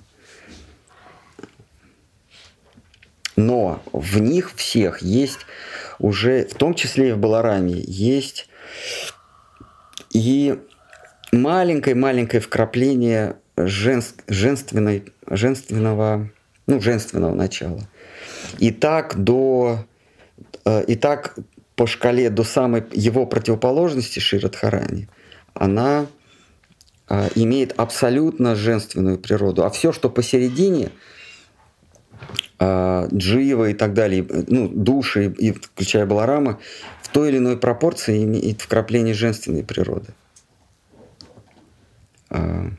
Вот. А Джива, она пограничная, в ней есть э, э, тяга к мужественности, то есть об, обладанию другим, но при этом по природе она хочет, чтобы ей обладали. И вот когда она смещается в сторону Кришны, то есть в сторону обладатель, обладателя, она страдает. Когда она начинает смещаться в сторону Ширадхи, в ее клан, а, в клан а, объектов обладания, а, в клан преданности, самоотдачи, она испытывает все больше и больше и больше восторг. Ну что, давайте на этом все, потому что мы, мы зашли в тупик. Тут есть для выхода из тупика вопрос. Да. Приветствую вас. Хочется узнать о чувстве юмора Махараджи и проявление чего это в придуманном мире, в предметном мире. Проявление так. чего это в предметном мире. Про чувство юмора? Да, Махараджи. Ну, я не знаю, это мне судить. Проявление. Ну, вообще чувство юмора, это, если так разбирать, это ну, какая-то психологическая защита. Ты хочешь либо, либо доминировать, показать свою... То есть, когда ты кого-то смешишь, то человек теряет, то есть смеющийся человек, он теряет самоконтроль. В какой-то в какой-то момент у него почва уходит из-под ног. То есть этот насмешить, это обладать, это, это завладеть кем-то. Это проявление желание овладеть кем-то, насмешить. Да. Ну, а если порадовать в таком смысле. Ну, если это само происходит, я не знаю, ну вот вообще желание насмешить, это сбить с толку и, и в, этот, в этот момент обладать. То есть он... Что такое смех, да? Это же короткое замыкание в сознании, да? А вот, вот эти вот такие, это смех, это пробивки, вот, вот когда вы а, между электрическими зарядами ставите резистор, ну, то происходит при увеличении э, напряжения происходит на такие пробивки, такой каротит. Вот смех это, это, это, корот, это коротит. Почему, когда, почему нам весело или смешно, когда музыка э, такая тран тран тран сразу у нас смех, смех появляется. Почему? Потому что там волна вот эта вот, она тебя коротит. Хе-хе-хе. Ты начинаешь смеяться, даже не знаю почему. А вот в, комедиях э, музыка быстрая такая, такая ну, немножко на высоких нотах, потому что смех это всегда ха-ха-ха. А, на высоких нотах и, и быстрая, то есть такая скоростная, а, э, скоростное, скоростное колебание. А грустная музыка или трагедия, там, там заунывные, там длинные колебания. И не смешно, потому что не коротит. Комедия, она быстрая такая, а, а трагедия, она медленная. И вот а, юмор – это ты коротишь чье-то сознание, и он начинает смеяться. То есть ты создаешь а, напряжение в его сознании а, а, между двумя несовместимыми средами. Ну, например, а, ну, какой-то фильм с Пьером Ришаром, когда а, я не помню, как называется, по мне везучие. Там в последней сцене снимают, э, э, снимают э, фильмы про ковбоев, и какой-то ковбой должен выехать и, и как, индейцев застрелить или индейца ковбой. Ну, в общем, такая, таки, э, такая сцена, да. И вдруг Пьер Ришар на, на желтом жуке Volkswagen выезжает. Да? И всем это смешно. Почему? Потому что две несовместимые среды. Это, это Volkswagen автомобиль и, и ковбои э, с индейцами. И две эти, когда эти две среды, они несовместимы, но происходит пробой. И, и этот пробой это есть смех. И вот все шутки, все анекдоты это когда это это когда две несовместимые среды, и между ними чем больше расстояние пробоя, то есть тем, тебе больше нужно про, проделать мысленные работы, и наконец-то эти среды, две среды соединяешь, и происходит пробой, смех. Вот, и все эти анекдоты это там типа Петька Василий Иванович и Анка, и там немцы.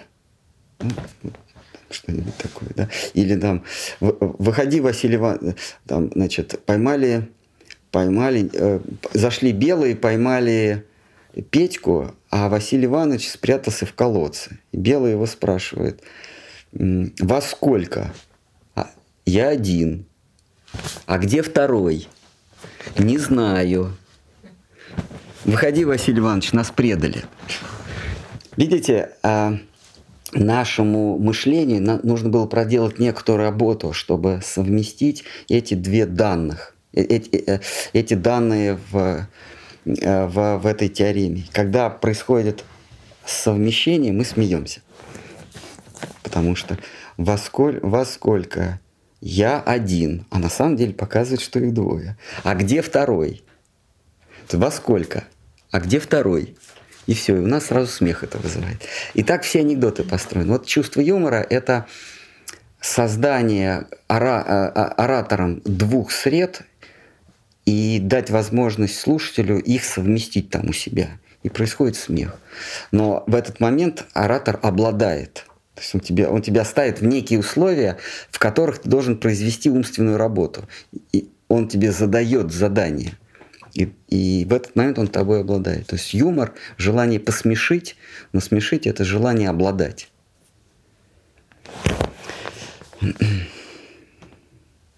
Ну, то есть это ну, как вот... может никак относиться к желанию расслабить человека. Нет, нет, только обладать, завладеть его сознанием, а потом чувствами, потом, а потом телом. Да. Вот.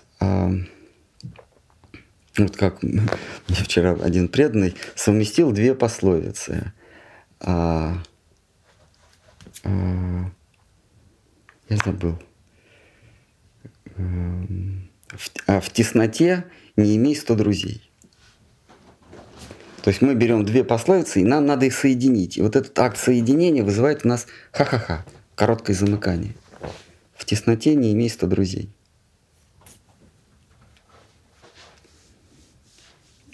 Куй железо, пока мужик не перекрестится. Две, посло... Две среды. Ну ладно. Есть еще, может, кто-то хочет поднять планку в переносном смысле? Вопросы еще есть? Да, давайте, пожалуйста. Хотел бы задать вопрос. Я попал в Искон в своем городе, и там изучают Бхагавадгиту в переводе Шрилы Прабхупады. Что можете сказать об этом переводе? Можно ли изучать в этом переводе? Конечно, можно. Тем более, если вы попали. Ну, в хорошем смысле в Искон. Конечно, надо изучать Бхагавадгиту, как она есть. А у нас другая Бхагавадгита – Дело в том, что Шейла Прабхупада, он написал Бхагавадгиту, как она есть. Это истинная Бхагавадгита. У нас немножко другая Бхагавадгита. У нас Бхагавадгита в представлении одного человека по имени Шидхара Махарадж. Это, конечно, не Бхагавадгита, как она есть. Это просто его личное мнение. Вот мы придерживаемся версии вот этого человека. Это никак, это неправильная Бхагавадгита. Это просто Бхагавадгита по мнению Шидхара Махараджа. А таких людей полно. Э, у кого есть свое мнение по поводу того или иного писания, или, ну или в частности Бхагавадгиты. Гребенщиков. Гребенщиков, э, э, Семенцов, классических. Очень много переводов. Это я только про русский язык говорю. А на всех языках Бхагавадгиту переводили не единожды, может быть, десятки раз на каждом языке. Это такая глыба.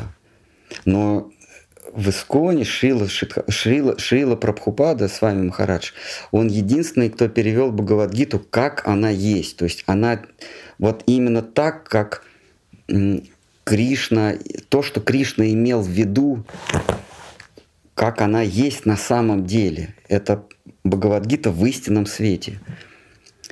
Но у, у Шидхара Махараджа просто его мнение, какое-то субъективное мнение. Он считает, что вот лучше бы Кришна вкладывал э, смысл, другой смысл в, Бхагавадгиту, не как его раскрыл Шидхарам, э, раскрыл э, Шила Прабхупада. Вот Шидхари Махараджу казалось, э, показалось, что Кришна вкладывает какой-то другой смысл. Так ему показалось. И он свое мнение изложил. Вот лично мне его мнение нравится больше. Лучше бы Кришна так изложил Бхагавадгиту. Вот. вот. То есть э, Шикар Махарадж, он допустил, что Кришна не есть абсолютная истина. Потому что с вами Махарадж переводит Гиту с точки зрения диалога между абсолютной истиной и вопрошающей душой, душой, находящейся Э, в сомнении, то есть Господом, Богом, Творцом и Его тварью, оказавшись в условиях сомнений, как ей быть, как, как жить. И э, Бхактивиданта Свами Махарадж перевел Бхагавадгиту именно в этом ключе. Бог говорит со своим чадом, вещает ему истину. Шидхар Махарадж он допустил, а вдруг это не Бог, а вдруг Бог не истина, а вдруг Бог это ну, некий красивый юноша. И тогда диалог уже не между, э, не между э, истиной и сомневающимся, а между красивым и ищущим любви. Это допущение, я согласен. Это не совсем соответствует тому, что говорил Кришна. Но, тем не менее, есть э, узкий круг э, людей, которые это больше нравится. Это, конечно, не Бхагавадгита, как она есть, но Бхагавадгита, как она хотелось бы, что, как хотелось бы, чтобы она была в представлении одного старика по имени Шила Шидхара Махараджа. Кто-нибудь, может, хочет поднять тон беседы? Кто-то хочет, может, сказать упавшим голосом? Ну, вот есть вопрос. Давайте. Почему Господь допускает торжество зла, и все это оправдывается свободой воли и законом кармы? Почему свобода выбора злодея превыше страдающего от него живого существа? Понимаете, что э, в представлении Творца зло немножечко отличается от вашего представления. Ну, хотя бы допустите такое. Допустите хотя бы такое, что представление о добре и зле у пешки отличается от такового у игрока. То есть вот у игрока представление о том, как правильно – поступать немножко отличается от представления пешки, потому что пешка считает, что в результате игры она должна остаться э, одна и король, как минимум. Но это представление пешки. А в представлении игрока пешкой можно пожертвовать для того, чтобы достичь какой-то цели. Вот. То есть я здесь призываю просто допустить хотя бы, что ваше представление о добре и зле, то есть то, что вы считаете злом, а в представлении других живых существ, и тем более в представлении самого Творца, немножечко разные вещи. Так, они, наверное, есть хотят, да? Там, извините, у нас там э, кабинет гестапо, и дадите им там фруктов. В, камере 211 там сейчас. Мы вчера смотрели фильм, называется «Камера 211». Про разотождествление, про роли, которые мы здесь играем. Ну, не важно. Мне понравилось. Вам как понравился? Ну, он такой динамичный, там, про тюрьму, про боевик, но вообще про роли, которые мы играем в одном мире и в другом мире.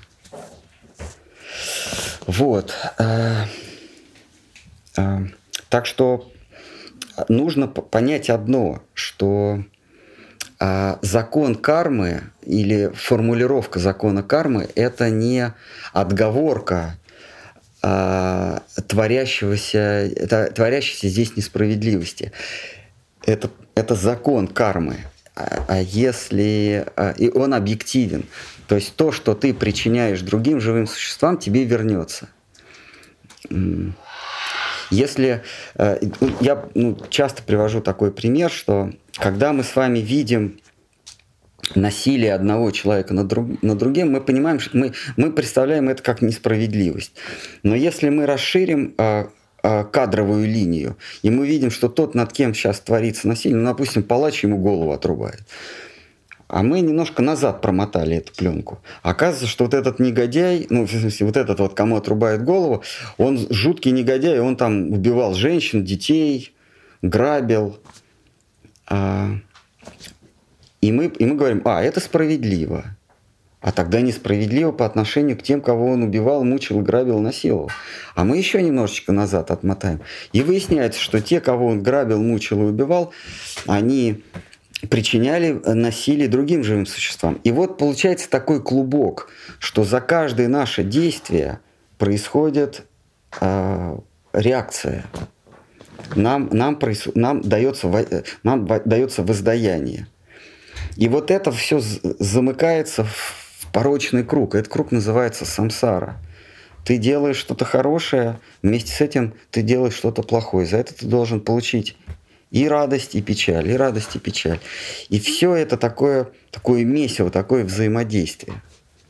Это не отговорка, закон самсары – это не отговорка, он, он реально существует, за каждое наше действие мы несем ответственность. И если мы берем а, узкий участок вот, этой, вот этого колеса самсары, нам кажется, что вот на этом узком участке что-то несправедливо. А если мы расширим его, то мы видим большую справедливость. А если мы оглянем колесо самсары в целом, мы видим, что там абсолютная справедливость царит. И никто не может э, э, пошатнуть этого закона. Никто ему не может отменить, кроме самого Господа. То, того, кто этот, этот закон ввел. Если он сочтет нужным, он кого-то, кто проявил к нему преданность может избавить от, от самсары. Но это не значит, что тот перестанет страдать.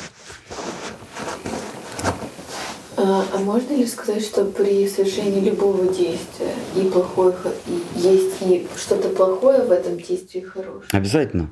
Мы совершаем что-то доброе, и в этом заключается что-то кому-то мы, мы злое. Тогда не существует добрых, абсолютно добрых и абсолютно злых дел. Существуют добрые и злые намерения, но дел не существует добрых и злых. А, а пока, абсолютно. А покарно воздается по намерению, или это вообще не важно? По э, степени причиненного зла или добра другим. Ну так все равно я же буду причинять. Вот, допустим, вы хотите накормить бедного и покупаете ему тушенку. Вы получите хорошую карму за то, что вы его накормили, и очень плохую карму за то, что вы участвовали в убийстве коровы. Но в каждом поступке есть доля добра и доля зла. Нет абсолютно злого дела. Ну, если ты не кот какой-нибудь. И нет абсолютно доброго дела. Если ты не птица. То есть нет смысла желать делать что-то доброе, потому что в этом добром Да, и поэтому Кришна в Гите говорит, что это ну, тупиковый путь а, а, уравновешивать а, злой, свой прошлый злой поступок новым своим добрым. Это тупиковый путь. Все равно кусочек в, в добром деле будет кусочек злого дела. Даже если вы спешили кому-то на помощь, вы по дороге кого-то раздавили. А, и, и Арджуна спрашивает, а какой выход? Кришна говорит, делай ради меня все. Если ты делаешь ради меня, то все злое, что заключено в том или ином твоем поступке, оно будет нивелировано. И доброе тоже. Потому что Кришна говорит, я вне добра и зла. А добро и зло, то есть хорошо и плохо, это здесь. Здесь мы в мире двойственности, мы все делим на хорошее и плохое. Но на самом деле на приятное и неприятное. То, что мы называем злом, это на самом деле неприятное. То, что мы называем добром, на самом деле это то, что мне приятно.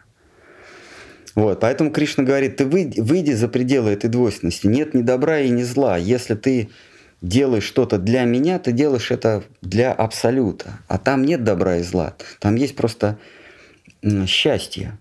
Э, счастливый никому ничего не должен. То есть тот, кто счастлив, он не совершает ни плохих, ни хороших поступков, потому что он счастлив.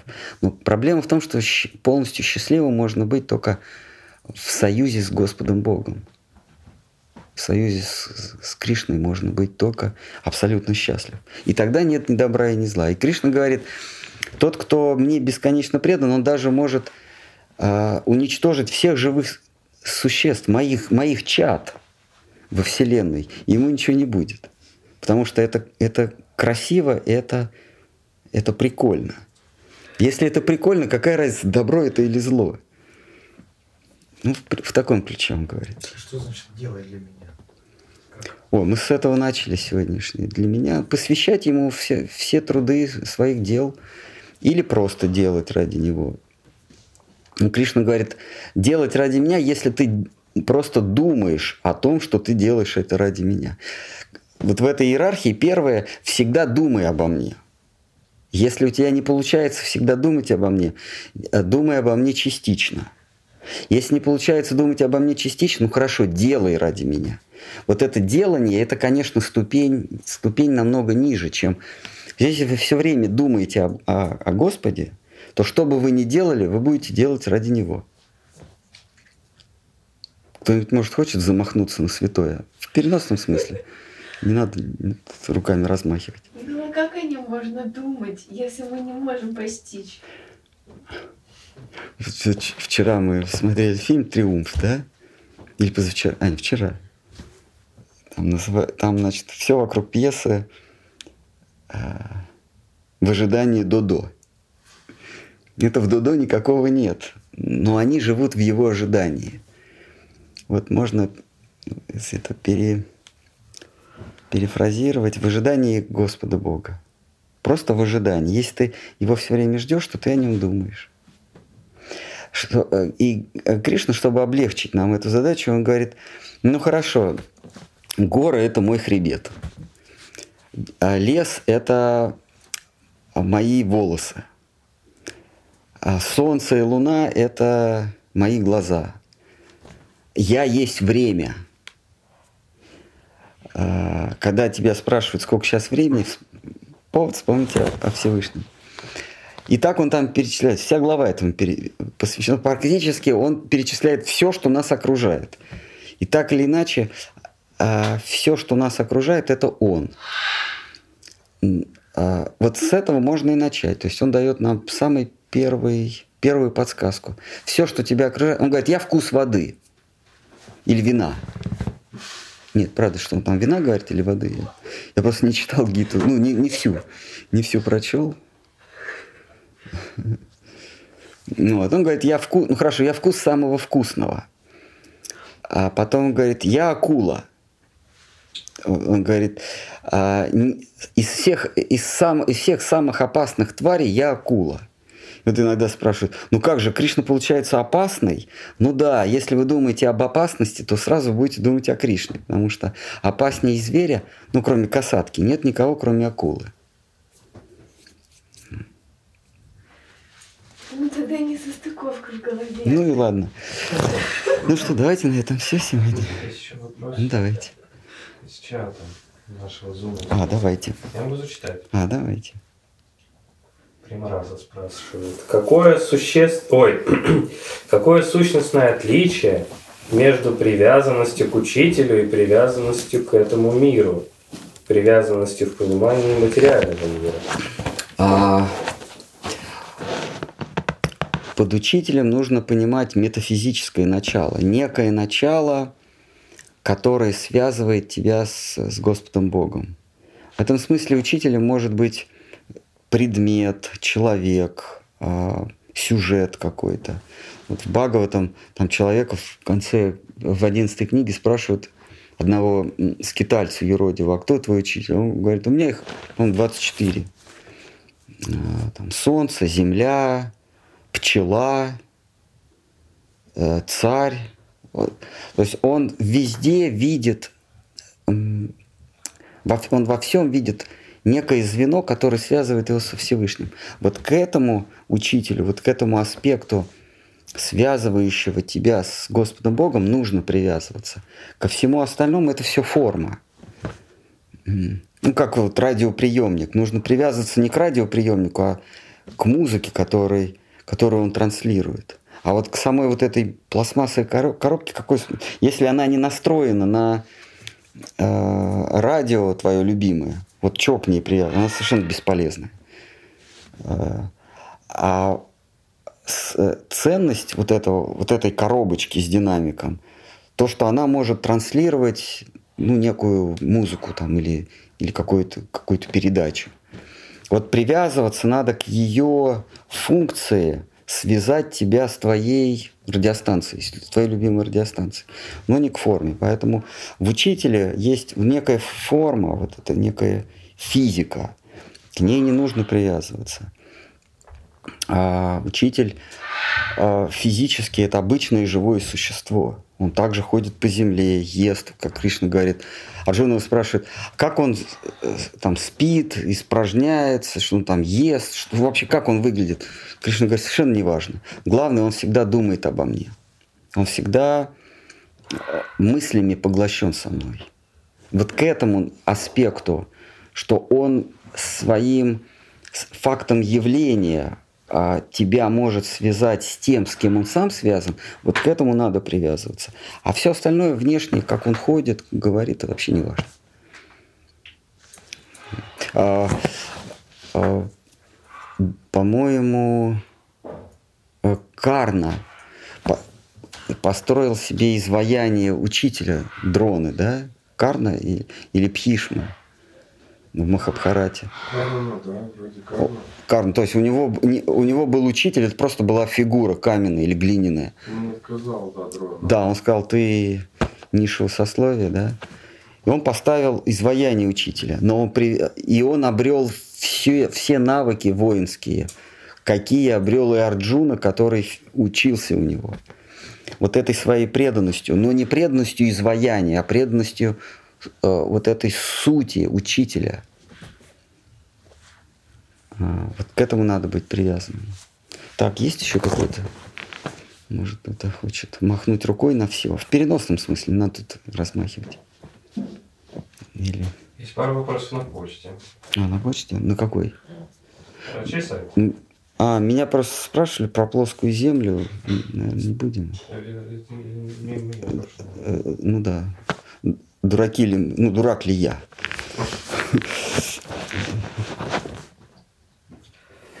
Если бхакти – это служение Богу в любви, то какое значит имеет то какое значение имеют йогические упражнения, действительно ли они нужны и какие именно?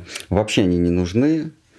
Э, э, Физическая йога никакого отношения к бхакти не имеет. Более того, она может быть вредная, потому что человек может почувствовать себя йоги-шварой, обладателем йогических способностей. И тогда э, мы же все к Кришне привязаны, пока мы в нем нуждаемся, а когда мы в нем не нуждаемся, когда у нас все, все, дела, все дела нормально пошли, э, деньги, там, в семье все хорошо, но зачем это нам все надо? Это хобби. Вот. А йога, она дает э, здоровье, силу, и человек отвращается. Здоровый позвоночник, прежде всего. Вот. Человек отвращается от бхакти. Зачем бхакти нужно, если здоровый позвоночник, в конце концов? Как шея перестает болеть, сразу какой Кришна. Да? Да, Алиса? Кришна нужен пока в шее ломит. А, вот.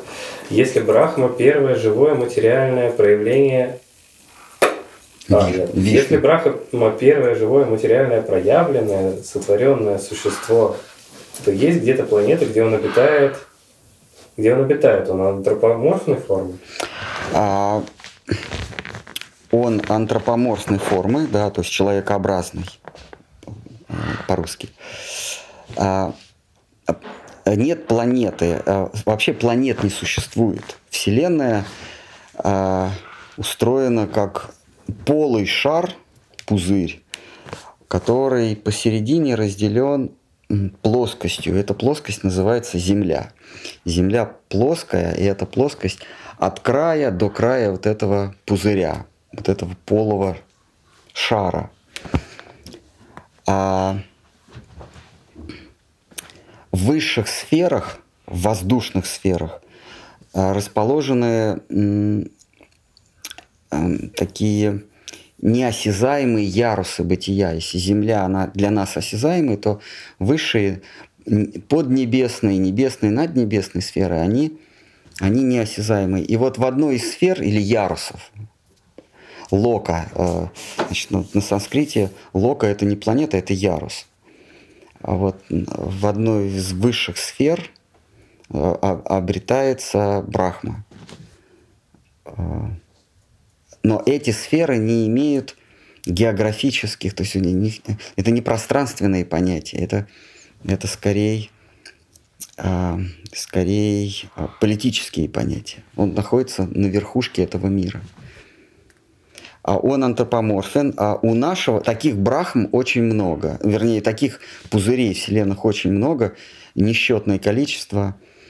А, и Брахма а, в нашей вселенной, он, естественно, антропоморфен, и у него четыре лица. Глава одна, но четыре лица, которые смотрят на, на стороны света.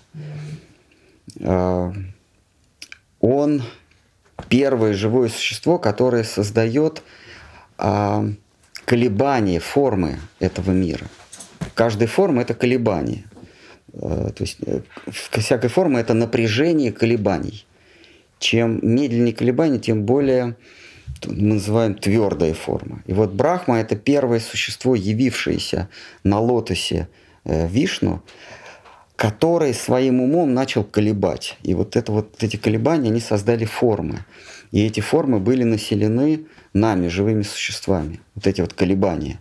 И вот эти колебания вокруг нас мы воспринимаем как вот человека. На самом деле это просто, если смотреть атомную и субатомную структуру, это просто какие-то э, какие-то уровни напряжения рассредоточенные. А мы говорим, вот человек сидит с паспортом. С паспортом белоруса. Сгустки разряженности. А это просто, да, это, это просто разряженности и уплотнен, уплотненности чего? А, а, они сами не знают чего. Ну, некий, некий, некого колебания, не, не, некого напряжения. А, разрядка напряжения и уплотнение напряжения создает то, что мы говорим звук, мы называем звуком, запахом, э, твердью, вкусом. Это все а, уплотненность и разряженность каких-то колебаний, каких-то напряжений. И вот это первое напряжение Брахма явил со звуком Ом. Он получил э, вот это тапа, а потом изрек Ом. И это, вот это Ом, это было первое напряжение в пространстве, которое потом как фрактал рассыпалось, и получились вот эти вот формы, э, которые мы покупаем. и продаем на Авито. Ну, можно закончить. Ну давайте. Не про плоскую землю. Нет, вопросы на почте, и мы свободны. Да. Ум мы можем видеть рассудком. Так вы сказали в одной из лекций. И что умом мы воспринимаем окружающий мир. Вопросы. Ум – это чувство или что-то выше по восприятию? Мысли тоже от ума? Мыс- Мысли берутся лишь из чувств или, возможно, эти, это существа на других вибрациях пытаются повлиять на их появление? Значит, а наши ощущения, они состоят из, собственно, наших и внушенных нам высшими существами. Кришна, Шиткар Махарадж Кришна называет высшим гипнотизером. Другими словами, то, что он захочет, то ты и увидишь. Но у Кришны нет на этом монополии. Есть и боги, которые, которые оживляют или, или притупляют наши чувства. Вот есть боги, которые отвечают за зрение, за запах. Вот. Э, То есть каждое наше чувство, оно управляется соответствующим богом. Есть э, во Вселенной э, единовременно правят э, набор богов во главе с Индрой.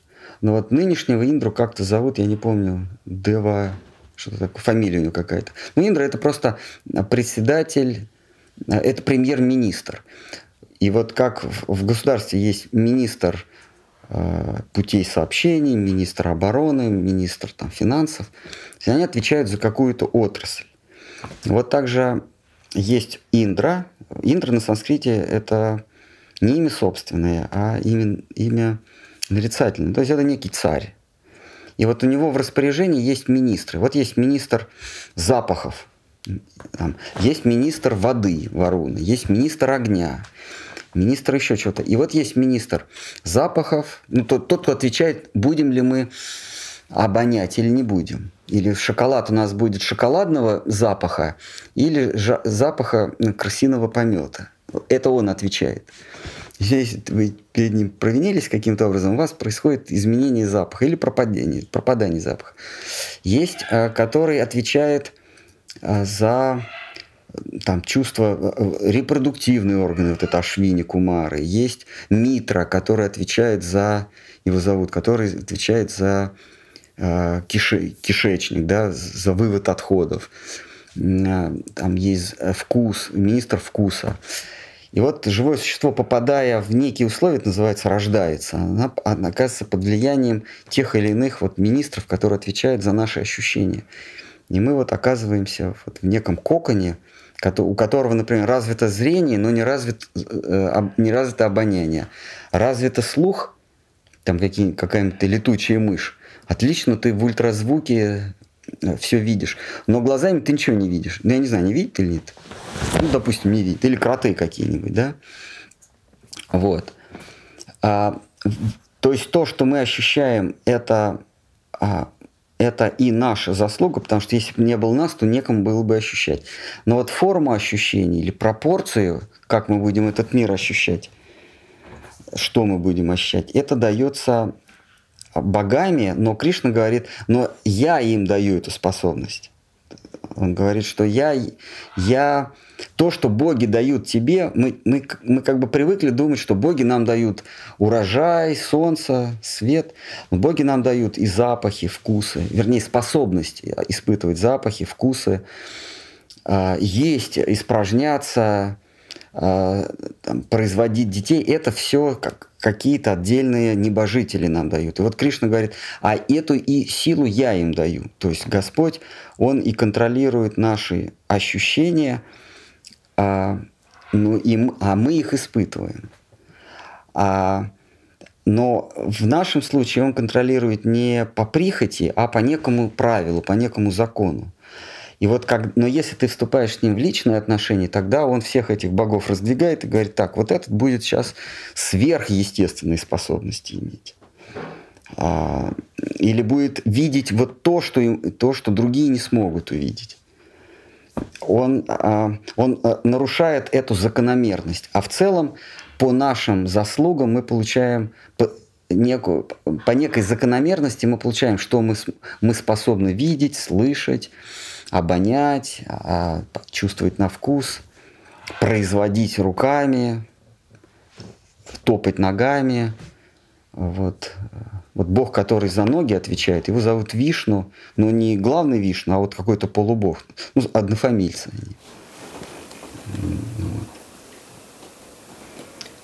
Примерно так. Все, наверное, сегодня. Вот это такой вопрос. Да. Вот как раз если по богам, вот вы говорите, что каждый отвечает за что-то свое. А если, допустим, есть какие-то нарушения, вот вы говорите там с ногами, есть люди, у которых нарушения с ногами, ну или с какими-то там... Ну, по карме им положено, да, родиться неспособными ходить. Ну, а болезнь, если, допустим, уходит, ну, в процессе жизни у него происходит да, какая-то ситуация. Да, какая-то ситуация, он теряет способность ходить. А, это, это по карме, но это, за, за эту способность отвечает некий, некий администратор, он ее отбирает у тебя. И изменить эту ситуацию никак нельзя. Карму изменить нельзя. Карму изменить нельзя. Потому что тогда это несправедливо будет. Ты совершил что-то такое, ну, например, ты был французом и очень любил э, лягушачьи ножки а потом говоришь, а можно это изменить? То есть ты съел там гору лягушек за свою жизнь, а потом, а потом упал с первого этажа, и у тебя ноги отнялись. Ты говоришь, а можно это изменить? Простите, а, а с лягушками этими как? Кто это вернет? Кто вернет, что ты их заживо варил, а, или заживо им ноги отрубал? И их выбрасывал. Им же просто ноги отрубают, самих их выбрасывают, а ноги потом едят. Кто это отменит? А потом мы говорим, а с ним несправедливо. Вот он, вот он ест в своем французском кафе лягушачьи ножки. Вдруг влетает террорист и несправедливо начинает стрелять за какой-нибудь там ИГИЛ. Или запрещенный в нашем государстве. Да. А, в высшем смысле все закономерно.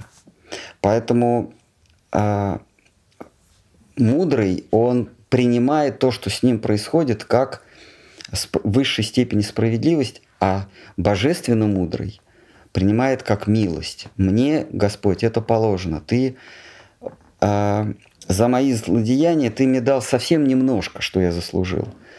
И я тебе за это благодарен, потому что я набираюсь мудрости, я понимаю, как себя вести дальше. Я не буду больше этого совершать. А глуп, глупец он ропщет. Ну за что мне это все? Почему мой родственник, мой там ребенок э, погиб там или как, как, как в притче с Читракету.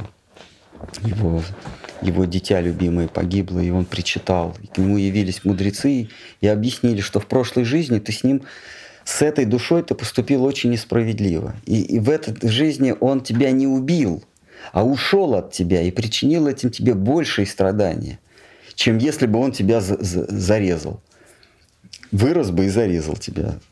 Вот он говорит, что в прошлой жизни ты ему причинил страдания, за которые он тебе отомстил, уйдя от тебя из жизни. А он, получается, причинил больше страданий, mm-hmm. чем он... Э, а вот... Если бы одномоментно его заколол.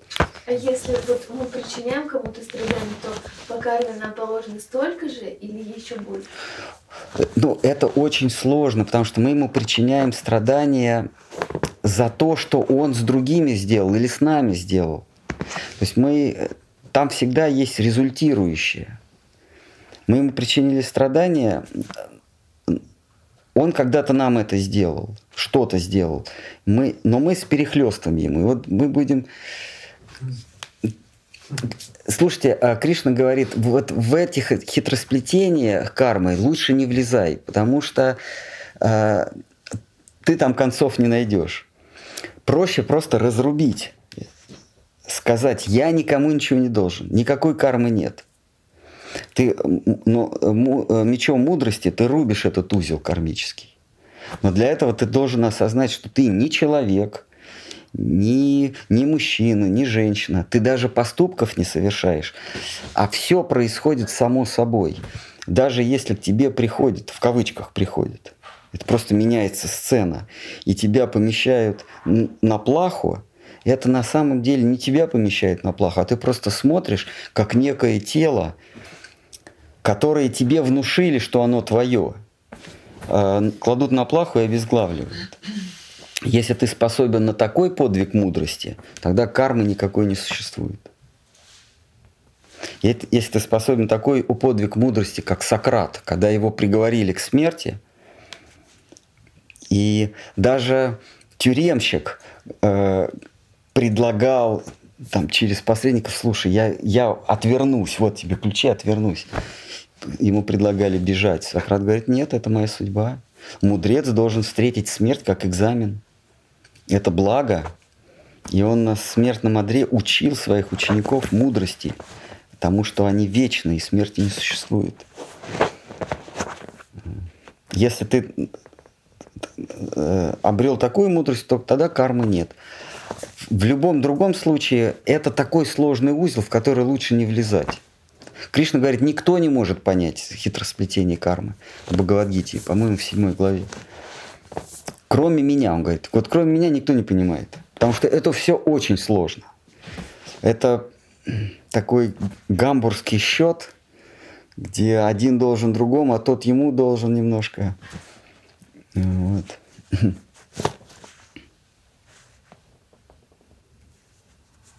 Как в той притче, когда приезжает человек в город, э, приходит в гостиницу и говорит, я, я не уверен, что я у вас останусь, но я вам даю 100 монет, ну, я даю вам монету. Э, если я у вас останусь на ночлег, то, значит, я ее заплатил. А если не останусь, вы мне ее верните, пожалуйста. И хозяин постоял двора, говорит, да, хорошо, он берет монету. И тот уходит, э, э, гость уходит в город хозяин сразу отдает долг мяснику, мясник отдает долг швее, швея отдает долг там еще кому-то. И в конце концов, а, в, в конце концов снова это возвращается. Ну, условный там э, водовоз э, возвращает долг э, посто... хозяину постоялого двора. Приходит этот человек, говорит, извините, я, наверное, сегодня уеду, я не буду вас останавливаться. Тот ему отдает его монету, и в городе больше никто никому ничего не должен.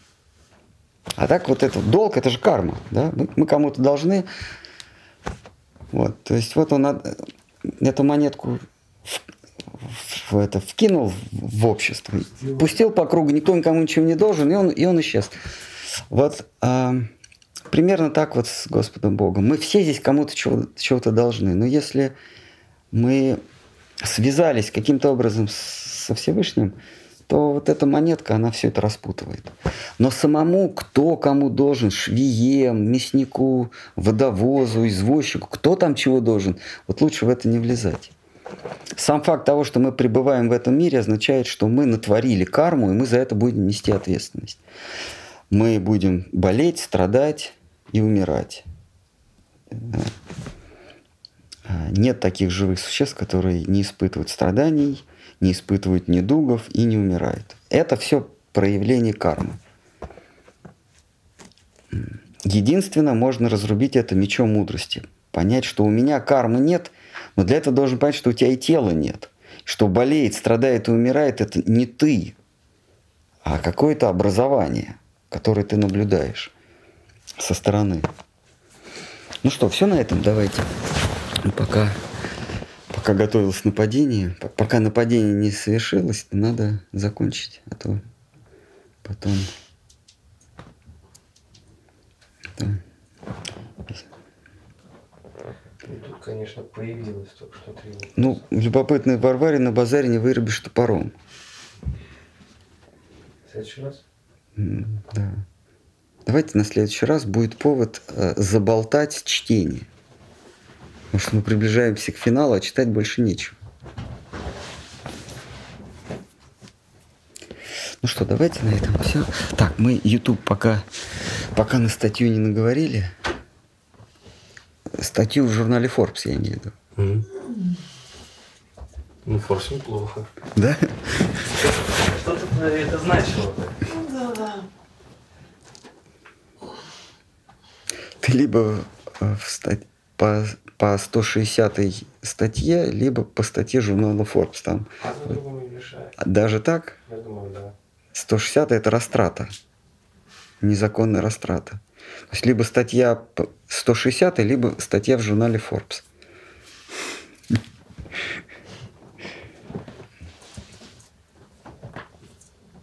Так, ну что?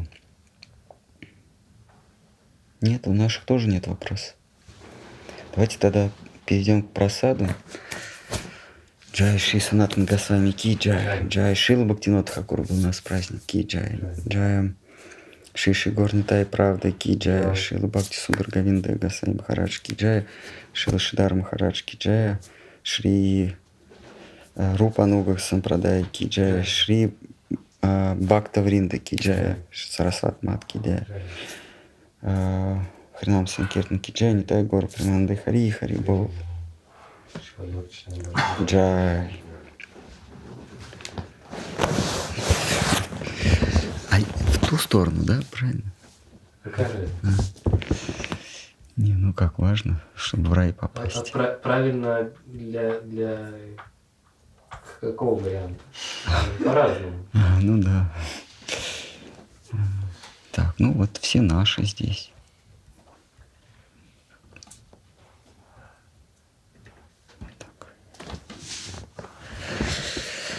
Ну все, давайте на этом.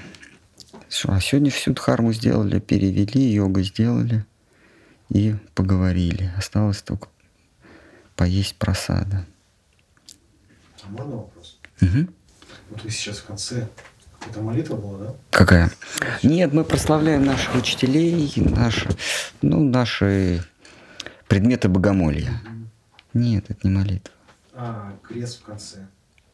Ой, это, это вдруг, вдруг Иисус Христос наш Бог. И тогда, ну, есть как-то, ну, я могу сказать, что я и крестился. Вдруг там святой Павел, да, на- или Петр? Петр. Петр, вдруг Петр на небесах ждет. Так что на всякий случай и, и Аллах, и- ну я как бы, чтобы не обижать. Мы же тол- толком мы не знаем, вдруг Бог не Кришна, а Иисус Христос. Ну, есть возможность подстраховаться. А что я так сказал? Я Ну, что так- ну, такая Христа, такая- Христа тоже У меня такая Я стратегия. понимаю. Просто я вот слышал, что для славян они тоже крестились, но так, два варианта было крещения. К сердцу и от сердца. Вот, э, я вот так. А как? Ну, вот как? А, а как я? Не, ну там смысл был в том, что когда они к хорошему, они открывали сердце, говорят, то есть от сердца заканчивалось М. вправо. А когда, допустим, ну, чур меня, как говорили, да, Мгм. вот, чур меня, наоборот, закрывались от плохого. Это существенно. Да, то есть к хорошему, то есть когда свадьба шла, то есть они хотели, как бы, чтобы тоже в их семье что-то происходило хорошее, они, наоборот, к этому открывались с радостью. М, Это То существенно. да, когда что-то плохое, ну, это ва... правильно я делаю, поэтому Ну, я вот не всегда уверен, но я надеюсь там договориться.